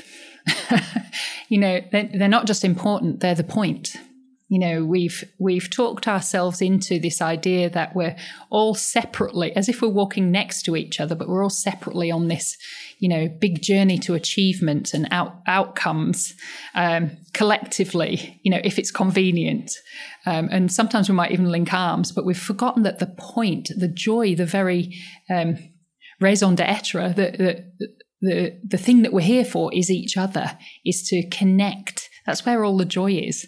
You know, if if you um, win the World Cup and there's nobody in the stadium, how does that feel? Or nobody's tuned in. You know, it's the shared joy of our journeys that is the point. Yeah. I think it's really interesting that we we have almost like confined our ideas about intimacy to our one relationship, you know, or to our, you know, um, to the sexual realm, rather than it be like for me, intimacy is about can I can I just show up as me and be real and be close to you. Can. I connect? Right. Um, that's intimacy. This is an intimate conversation. Yeah because we're, we're talking in real terms about who we are and what we care about and we're exposed, right? Yeah. But that is the juice of life. That is where the richness and zest is when we can actually connect like that because you can't be intimate and performative. Let me just sit with that, mate. You can't be intimate and performative. Yeah. You can't absolutely. Perf- you can't perform who you are and be real enough to be intimate. They're almost opposites, kind of ex- yeah. opposites, yeah. right? Yeah. So, you know, for me, the more we can um, actually say about who we are and what we care about, the more we can sort of just expose, okay, this this is it. Yeah. How do people listening to this who go, okay, I want a bit more intimacy in my life, how do they start going about getting it? When you want to move to be more intimate, this isn't something that you just start. You, you just, you know, there's no technique involved it's a journey. So I don't want people to feel like I'm not getting it, I'm not doing it properly. You know, it's a journey. It might take you years, and that's okay. It's a brilliant journey. But, you know, start by eye contact. Yeah. So, you know, when you speak to somebody, can you hold their gaze? Do you revert to your phone pretty quickly when you get into an elevator or yeah. you get in the back of an Uber or something. You know, can you connect? Uh, and it's different to introversion, right? I make this point in the book. People who are introverted tend to have stronger personal boundaries and prefer privacy and a richer inner world. And that's there's no judgment on that whatsoever because they can still have really deep, intimate relationships. It's more about how are you connecting and showing up as you without guarding all of you. When you can do that and just show up, the opportunity for that energy exchange between you is, is so strong. When we apologize for who we are all the time or for what we do, it gets in the way of intimacy. Just be, you know, rather than just neatening everything off. You can't do that when you're intimate. No. You know, you don't need to do that when you're intimate because you're allowed to be human. So, what can we do to incorporate more social connection into our lives? Well, in episode 340, I had a wonderful conversation with the author and professor of psychology, Dr. Dacher Keltner. Now, Dacher has spent decades studying the science of happiness, and in this next clip, he shares how experiencing awe can transform our physical and mental well being, and why one of the ways we can access this is through something called collective effervescence. Every time I teach a large group of people about happiness, I'll have a mom come to me, especially post pandemic, and they're like, you know, my 17 year old son is in real deep distress. And what do I do?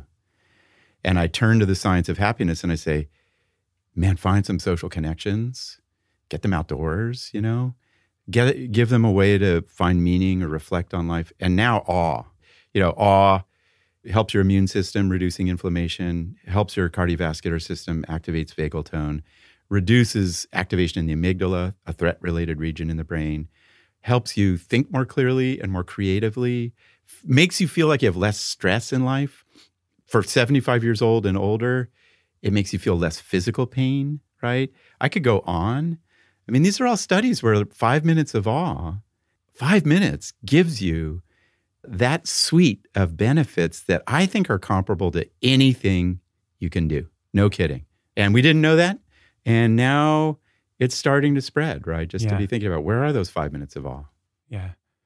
Something that emerged in our studies, very hard to study scientifically, collective effervescence, eh, but it emerged as a just a surprising way to find awe. Uh, that is a term that the French sociologist Emile Durkheim coined mm. when he was trying to figure out, like William James did and others, like what is the core subjective feeling of religion? And he called it collective effervescence. And it's when you start moving in unison or you're synchronizing your movements. Think of a ritual in a church, clapping, cheering at a football game, dancing together, doing rituals before a basketball game, collective movement. Then you start to realize collective movement makes you have a shared consciousness. So you're all thinking about the same thing. Yeah. The religious figure leading the ritual, the football players on the pitch, you know, the movements at a concert, the, the band singing and you're all cheering, mm. a political speech, right? Yeah. And then emotion starts taking over, where people are like, I got this rush of chills. I was crying. I was almost ecstatic. I was feeling like I was one with everybody around mm-hmm. me. And that's collective effervescence, which is movement, attention, shared attention, and then this electric feeling that moves over you that makes you feel like you're united. One of the amazing things about thinking about these as contexts of awe, which they are, um, is they this allows us to find the deeper meaning in these wonderful venues. Like there are studies that suggest like you know your football team is is almost on par with a church it gives you that much meaning and sense of community mm. and sense of history right following music and going to musical venues um, i love the the work on sort of spontaneous forms of collective effervescence that you know people observe like pedestrians moving through streets and being mm. at festivals or farmers markets you know i was just with my daughter natalie at a farmers market and it felt there was collective effervescence. We were all moving together, getting the the street Indian food, yeah. sharing it in a park, right? That was awesome. And and so this framework of awe starts to allow us to see the richness of these common venues of, of awe that we can enjoy.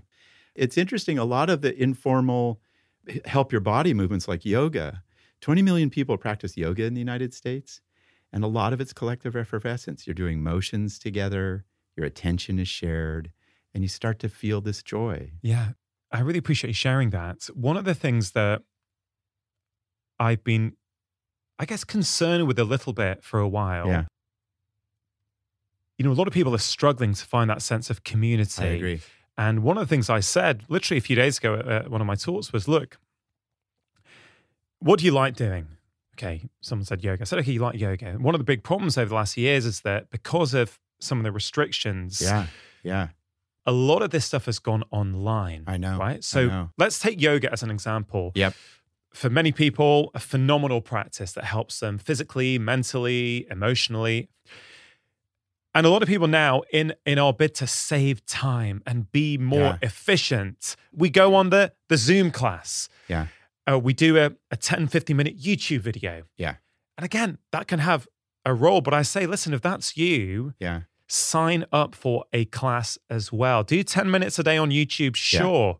That's great. But make sure once a week you sign up and you go to the class because, you know, that's one of the tips I give people who are struggling with loneliness is, you know, what hobby do you have? What passion do you like? Is there a local class? Go there. You'll Yeah. meet other people Yeah. like you. Yep. Right. So it's a very clear message throughout your book that one of the powerful qualities of awe is that it takes us outside of ourselves to Yes. something much bigger and Yeah. greater. Yeah. Right. And, you know, if you're depressed, that's what you need. You're stuck inside yourself thinking, again, I say that with compassion. Yeah. We need to help people get outside themselves. Yeah. Wow. What a profound observation. And you've just you've just spoken to a very important empirical question. Does solitary activity on Zoom compare to collective activity of the same thing? We know in the education world it does not. And Zoom classrooms for most people are are a disaster. Uh, you need the collective mind and and so forth. Yeah, I, I love your recommendation, Rangan. Jane Goodall, awe, she th- saw it in chimpanzees. It it me it is the beginning of our sense of spirit because it get it allows us to be amazed at things outside of ourself.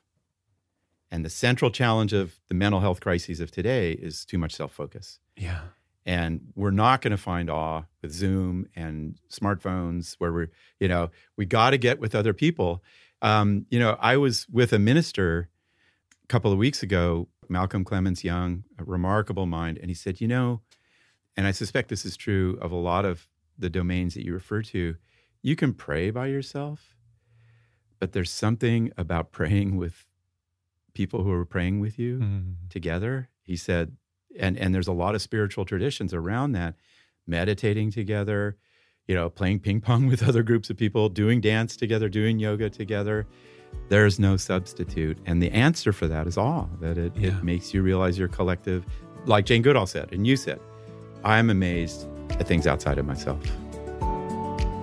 My next guest is Kelly McGonigal, a US research psychologist, lecturer at Stanford University, and best selling author. In this next clip from episode 109, Kelly describes the incredible things that happen when we move together with other people. the rewards that we get from playing an active role in our lives, literally active, being engaged, exerting ourselves, pursuing meaningful goals, and the rewards that we get from connecting with other people and being part of a community, they are so connected that it's one of the reasons why people who are physically active are less lonely. They have better relationships with other people. There's something about being sedentary that makes it more difficult to be that version of ourselves that thrives in community. And and I don't mean I that sounds I don't want to shame anyone who doesn't exercise or, or feels like they can't for physical or mental health reasons. And yet at the same time, I feel like it's really important to express this message that to whatever degree you can move your body, it makes you a different version of yourself that is not, it's not even just better for other people. It allows you to experience that core human joy of interdependence.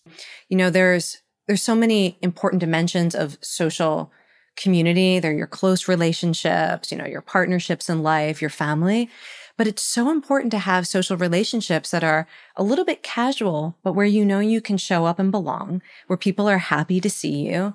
And when you're having a bad day, they give you, you know, just that level of support where it's okay to be who you are.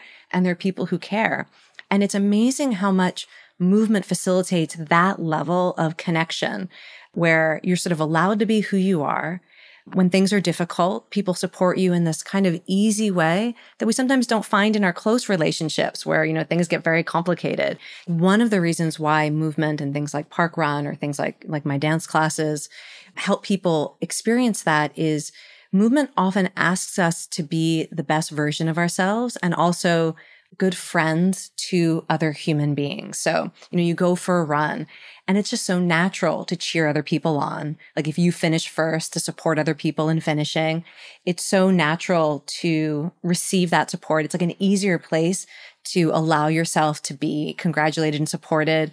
We get to practice these kind of rituals of just like easy human interdependence and things like runs and ninja warrior training and all these other places where where people experiencing connection it's because like you're asked to do things that are a little bit hard and then when you do it people people congratulate you and see your strength and you get to do that for others. And there's this kind of bigger than self effort and bigger than self joy that people experience.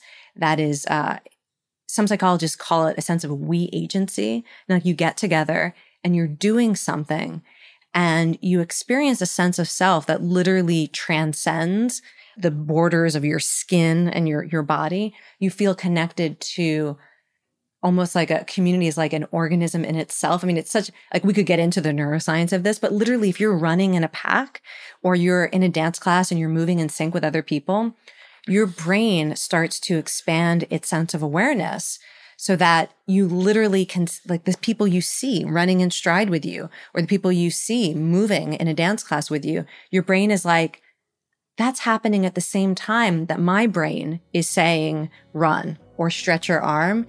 And it just starts to assume I'm part of something bigger, an organism that's all moving as one. And it creates this, this amazing sense of self transcendence. Next, we'll hear again from the Happy Pear.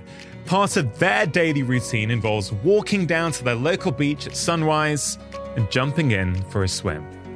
They explain how it all started and why a community of like minded people now join them to start the day together in this incredible way. Dave was uh, down walking Elsie, his first child, uh, to sleep, as you do at 5 a.m. in the morning. yeah, yeah, seven years ago. And the sun rose, and Dave took a picture and put it up on social media, and people really connected with it because it was a symbol of hope, new dawn, beauty, nature. You know, it was very simple. There was a purity to it. So we got in the habit of going down to see sunrise because we used to get up at half four to go into the fruit market. So we enjoyed those early hours of the day, and we were down there. And I remember it was a rainy day, and it was it was September, and it was kind of cold. And I was down taking a picture of the sunrise, and there was a fella there, and he said, "Do you want to get in there, lads? And I'll, I'll mind your your gear." And it was like, and, if anything happens, I'll get in and save you. It was like like, I don't really want to do this, but here's a man challenge me. It's like, of course I'll do it. And in I got, and I came out, and we got chatting, and he said his name was Neil, and he said, "I see you here tomorrow." At the same time, I was like, okay. So I went down the next day, and then there was Caroline, another friend, Caroline Barrington. She was on the beach, and she came and joined us, and we swam together at sunrise, and then we got out, and then afterwards, see you again tomorrow. So we did that for September, and then it was like, I wonder if we're going to keep this going. And then Hugo joined us, and then Fran joined us, and then we, we'd go on the 1st of October, and we'd end up jokingly going, Oh, we've paid our membership for October. We, we got to keep going. And we've suddenly done it for about two and a half years. And we. Um, Every morning? Every morning when we're at home. And we'd put things up on social media. And I started using Snapchat about two or three years ago. And it's very of the moment, like, as in, I'm going to have lunch now. Does anyone want to come? And someone actually shows up in a physical form. So you're, right. you're taking this digital platform and it's actually connecting in the physical realm. So I remember we used to get hundreds of messages from people going, oh, I'd love to come and join you. But they didn't realize sunrise was at four, you had to get at 4.30 a.m. There was a wind that was, would have skinned you. The water was two degrees degrees and the air temperature was zero. So it was it was quite a bracing experience, albeit phenomenal and very invigorating. So I remember it was summer, and I remember going.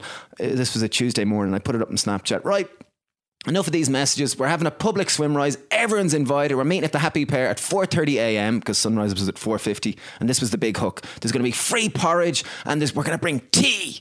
Uh, so I met Dave that Thursday morning at 4 a.m. to prepare the porridge. And I wasn't sure, you know, I thought there might be five people. There might be Raj, Mark, maybe a few others, maybe the usual crew.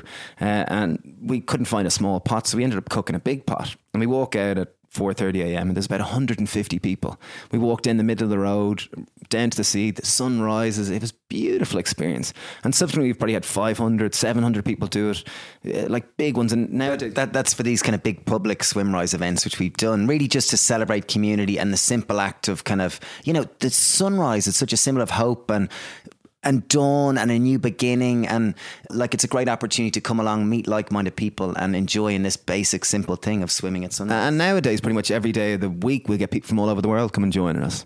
You know like there there was a guy from Alaska stopped over a week. There was a guy from Boston came over so it's because it's a thing and people know it's going to be happening and when you guys are in town you will be there at the ocean in the morning. yeah down at sunrise. And there's there's a, a lot of cross demographics there could be Linda and Detty I think Detty just turned 69 Linda's 70 there could be Neil who's like 45. There's a there's a great cross section of people who come and do it. And like, although you swim in the sea, it's it's cold, so it brings you back to the present moment. It's quite bracing. You forget what you're stressing about. You come out and then you share tea with people. You have great chats, great friendship, great joy. That is that although in winter it might seem like quite a stoic pursuit or, or kind yeah, of crazy absolutely. activity, on the way down, you're it's raining, it's miserable. You're going, am I crazy? Like this is ridiculous.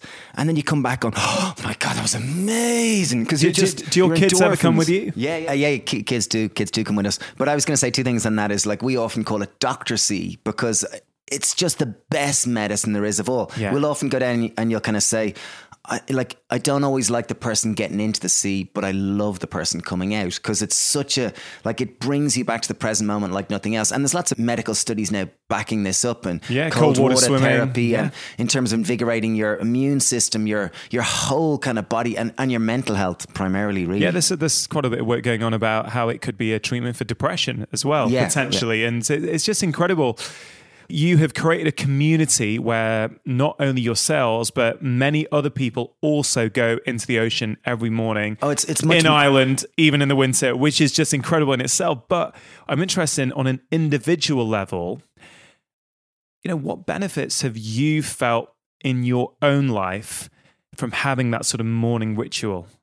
I think it's one of the highlights of our days, honestly. And I can say, me personally, like sometimes you'll go, ah, oh, geez, it's so early. I don't feel like it. And it can be challenging.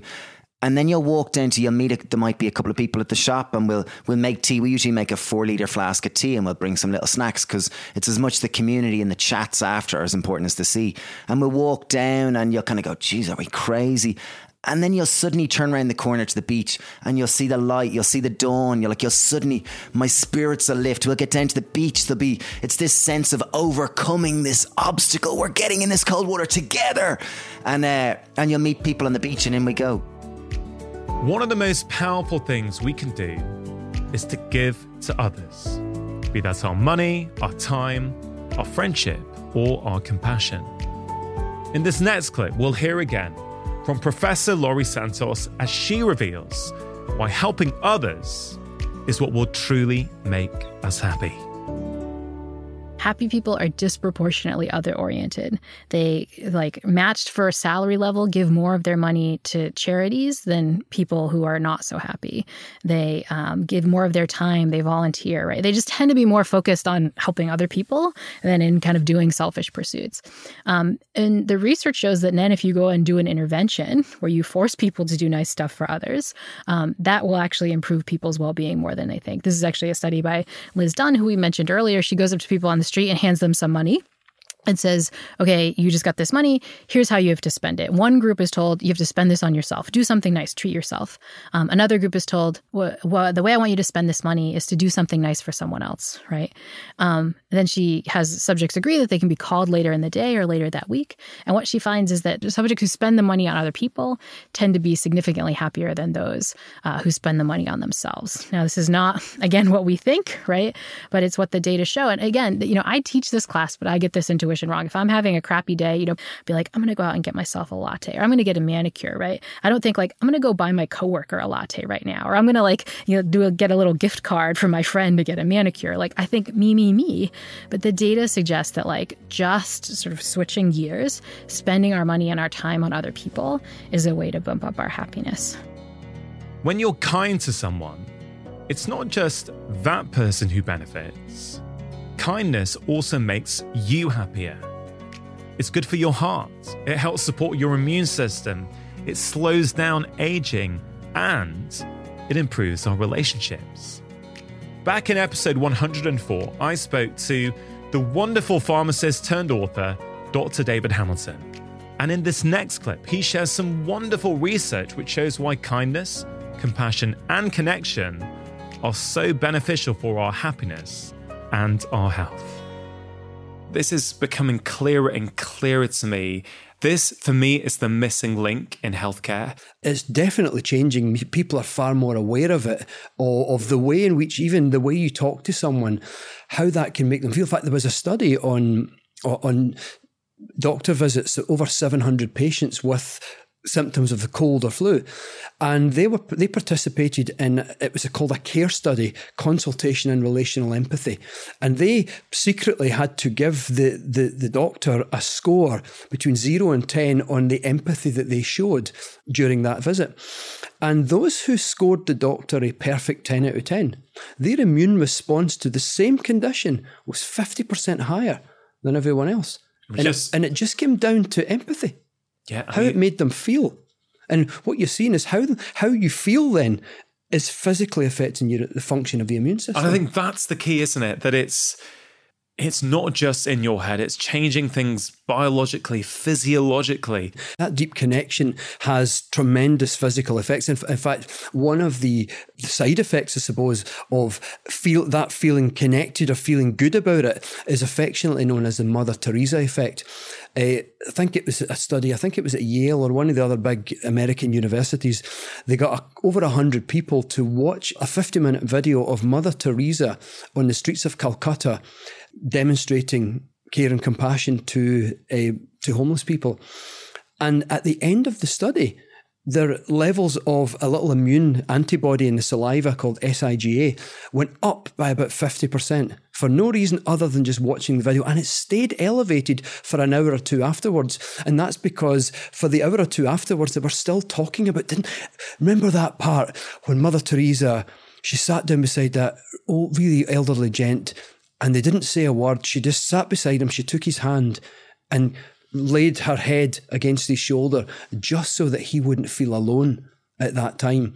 And just that emotional bonding experience of watching them on that video spiked the immune system. It just lifted that little antibody level. So, so it's not just the person who received that, it's also if you're watching Absolutely. That. It's watching it as well. Because it comes down to how it makes you feel. If you can feel a sense of connection from being the person who, in this case, is delivering kindness or compassion, being on the receiving end, or watching someone else, whether it's live or even on a video, it has more or less the same effect. Uh, I guess, you know, that could be why you know, if you watch a really good film that really moves you and connects you, and you feel like crying, or you feel like you've really Absolutely. connected with it, yeah, I don't know. That's been studied, but I wouldn't. It has actually. Has it? So uh, there was a, a clip of of Oprah Winfrey during the time of the Oprah show, and she was really changing people's lives. And it was something to do with a school teacher in a class.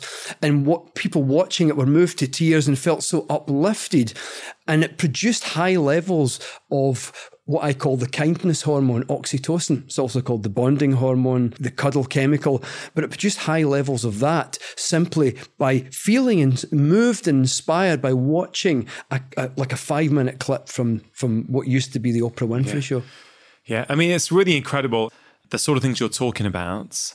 Uh, human touch, connection, all these kind of, I guess, what we would call the softer yeah. components of health. You're saying alongside physical exercise, physical activity, is the most important thing for your cardiovascular health. I don't think many people would be familiar yeah. with that as an idea. Yeah, just just warmth and connection, but because they produce oxytocin, so you can you can create that sense through generosity and kindness, compassion, empathy, all of anything that generates that sense of warmth and connection. We we know produces oxytocin, but what's interesting is all the research showing the physiological effects of I call it the kindness hormone, really to distinguish between stress hormones because physiologically, in many ways, it, kindness is the opposite of stress in terms of how it makes you feel. I mean, if you ask anyone what's the opposite of stress, most people say, oh, it's peace or it's calm. But that's not technically the opposite of stress. That's the absence of stress. Physiologically speaking, if you look at the physical effects of stress and you look at the physical effects of the feeling that you get through kindness, which is warmth and connection, then they're physiologically opposite. Even psychologically, there's some studies showing that, you know, emotionally we get the opposite effects. Because, because many of this, the physical effects of stress are not because of a situation, but because of how you feel when you're in that situation. Because two people could be stuck in traffic and one person's feeling stressed and they're producing adrenaline and cortisol, the other person's feeling relaxed, they're not producing much at all. So it's not necessarily the traffic, it's how you feel. So if the feelings of stress generate stress hormones, but when you be kind and those feelings you get of warmth and connection, they generate oxytocin. I call this them. I call it a kindness hormone to make that distinction that it's a physical, it's a hormone that gets produced because of how you're feeling in that moment, which you initiate through empathy, compassion, touch, emotional warmth, any any any of these soft behaviors, and, and understanding this explains a, a large body of research that we knew the, the trend in the past, but we didn't know why it worked that way. For example, why people with better quality relationships have better cardiovascular systems, why things like hostility and aggression is correlated with higher levels of hardening of the arteries. We didn't know why that is, but now the evidence seems to suggest that, you know, aggression and hostility, for example, reduce levels of the kindness hormone oxytocin. And therefore, we, we take away a vital part of cardio protection because oxytocin is now, def- now called a cardio protective hormone, meaning it protects the cardiovascular system. One of the ways it does it is to, to reduce blood pressure. So, so I, I, love explaining it in that sense that it's physically the opposite of stress because of how it makes you feel. Yeah. So you can feel that way through being the giver, being the receiver, or being the person who's watching a nice moment taking place. Yeah, David, my, my mind is blown. This is, um, yeah, this is so fascinating. You know, I, I, I often suggest to people that make kindness a practice. Practice thinking kind thoughts about people. You know, if you find yourself about to say something about someone, stop for a minute and even just make an attempt. You're not, not going to do it all the time, but some of the times make an attempt to think, I wonder if that person's struggling in their life right now. I know I'm talking about their behavior yesterday, but I wonder if they're struggling right now. You never know. I wonder if that that man or woman is a good parent. I wonder what their relationship was with their parents and just change the dialogue.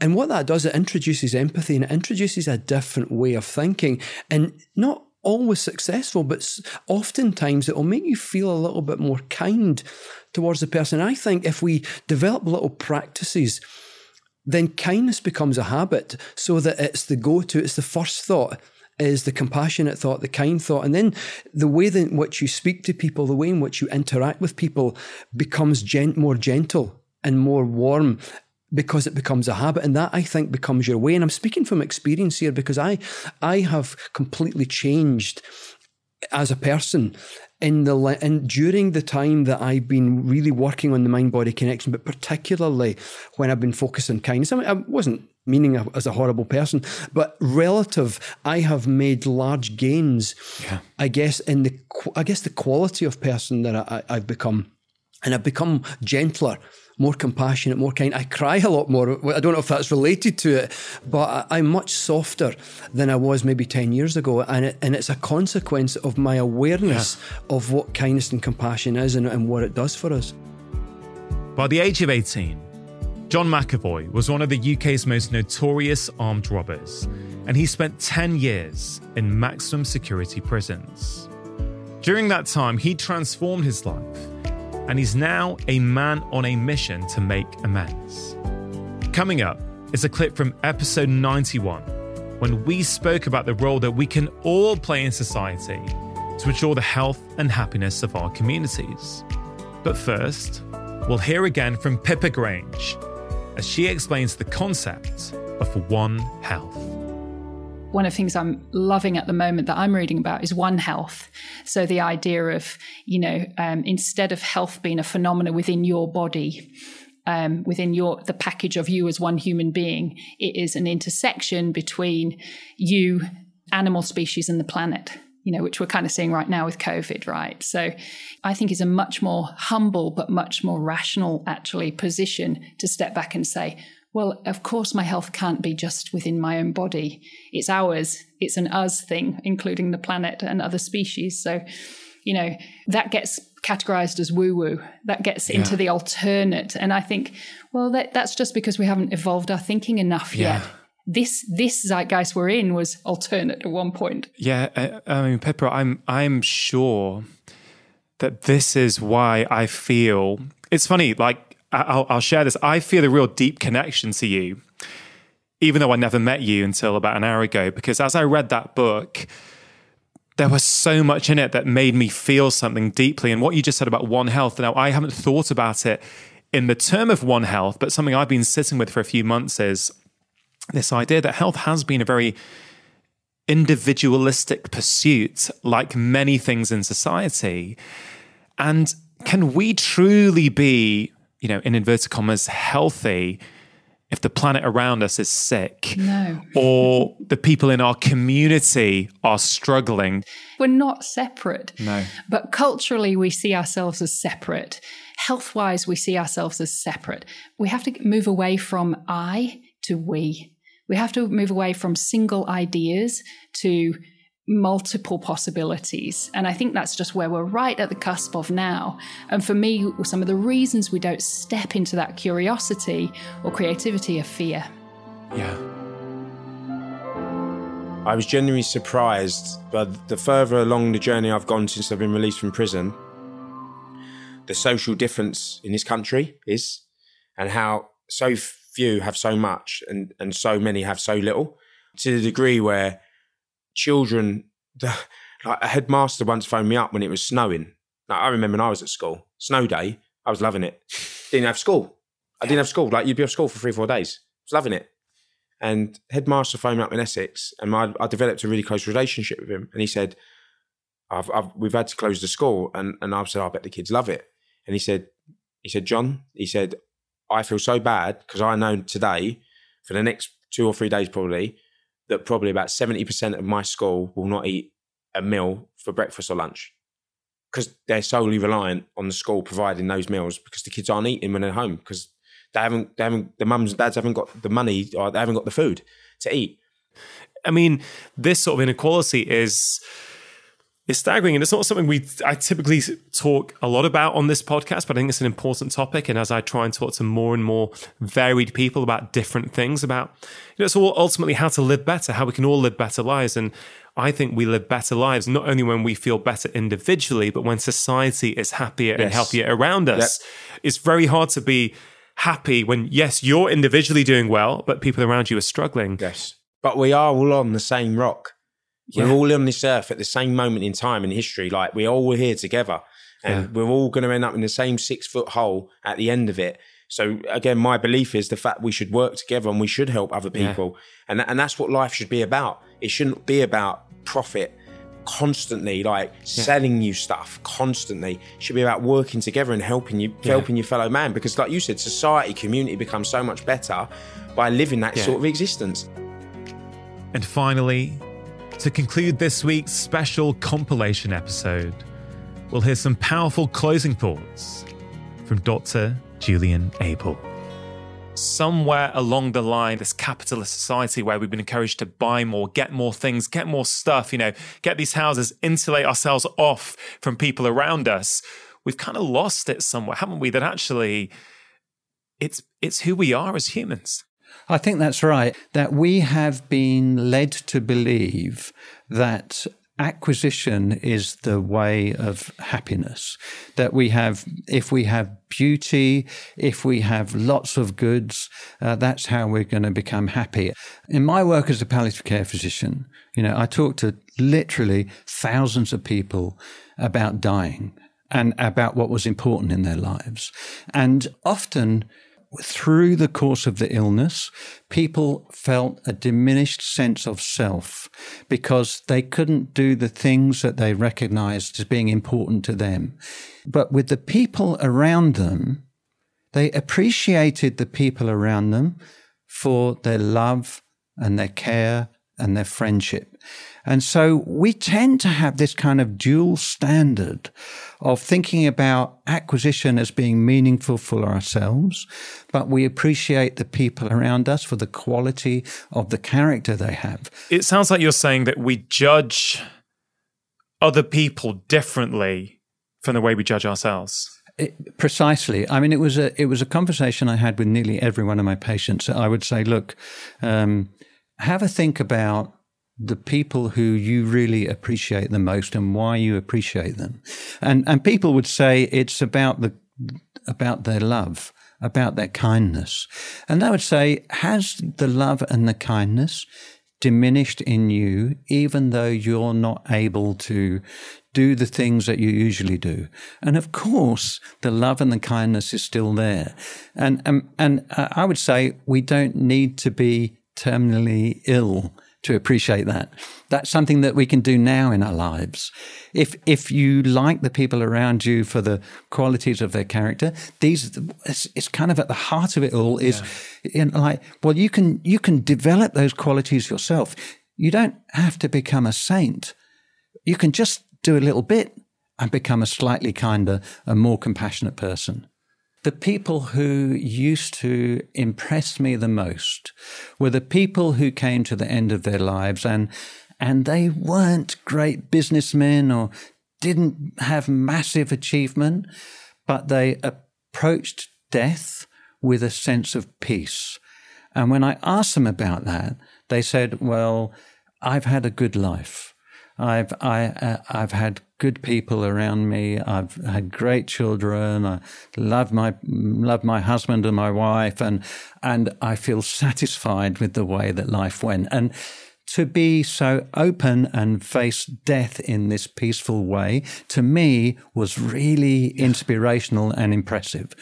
And then uh, I remember one gentleman who I treated who was a great international business leader.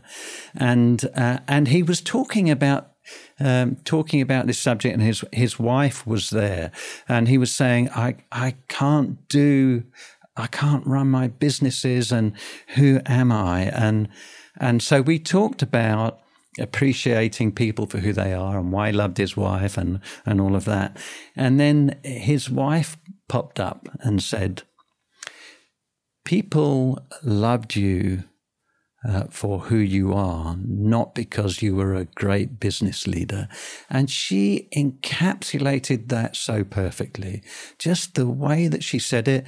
And, and of course, he understood about the powerful impact of the kindness and the quite a lot of the, the physical and emotional suffering that he had got better quite quickly, and and he was able to die peacefully with that. And and I think that it absolutely gives you a sense of what's important in life and what's not quite so important. Yeah, I think many of us, myself included, need that reminder about what truly is important. I think we we get so caught up in small things, don't we? Actually, when it's all said and done. It, it comes down to connection and relationships. Yeah. That's what we value the most. Really hope you enjoyed today's special compilation episode. Of course, all the clips you heard were from previous conversations on my podcast, so do consider going back to the original episodes if you want to hear more from some of your favorite guests. And as always, what is the one thing you can take away and apply into your own life? Not only that, what is the one thing from this compilation episode that you can teach to somebody else? Remember, when you teach someone else, it not only helps them, it also helps you learn and retain the information. Now, before you go, just wanted to let you know about Friday 5. It's my free weekly email containing five simple ideas to improve your health and happiness. In that email, I share exclusive insights that I do not share anywhere else, including health advice, how to manage your time better, interesting articles or videos that I've been consuming and quotes that have caused me to stop and reflect. And I have to say, in a world of endless emails, it really is delightful that many of you tell me it is one of the only weekly emails that you actively look forward to receiving. So if that sounds like something you would like to receive each and every Friday, you can sign up for free at drchatterjee.com forward slash Friday 5. And at this time of year, if you are looking for gifts for your friends, your family, your work colleagues, might I suggest you check out some of my own books? I have written five books over the past few years that have been bestsellers all over the world. I've written about all kinds of topics happiness, food, stress, sleep, behavior change, movement, weight loss, and so much more. So please do take a moment to check them out. If you enjoyed today's episode, it is always appreciated if you can take a moment to share the podcast with your friends and family or leave a review on Apple Podcasts. Thank you so much for listening. Have a wonderful week. And please note that if you want to listen to this show without any adverts at all, that option is now available for a small monthly fee on Apple and on Android. All you have to do is click the link in the episode notes in your podcast app. And always remember, you are the architect of your own health. Making lifestyle changes always worth it because when you feel better, you live more.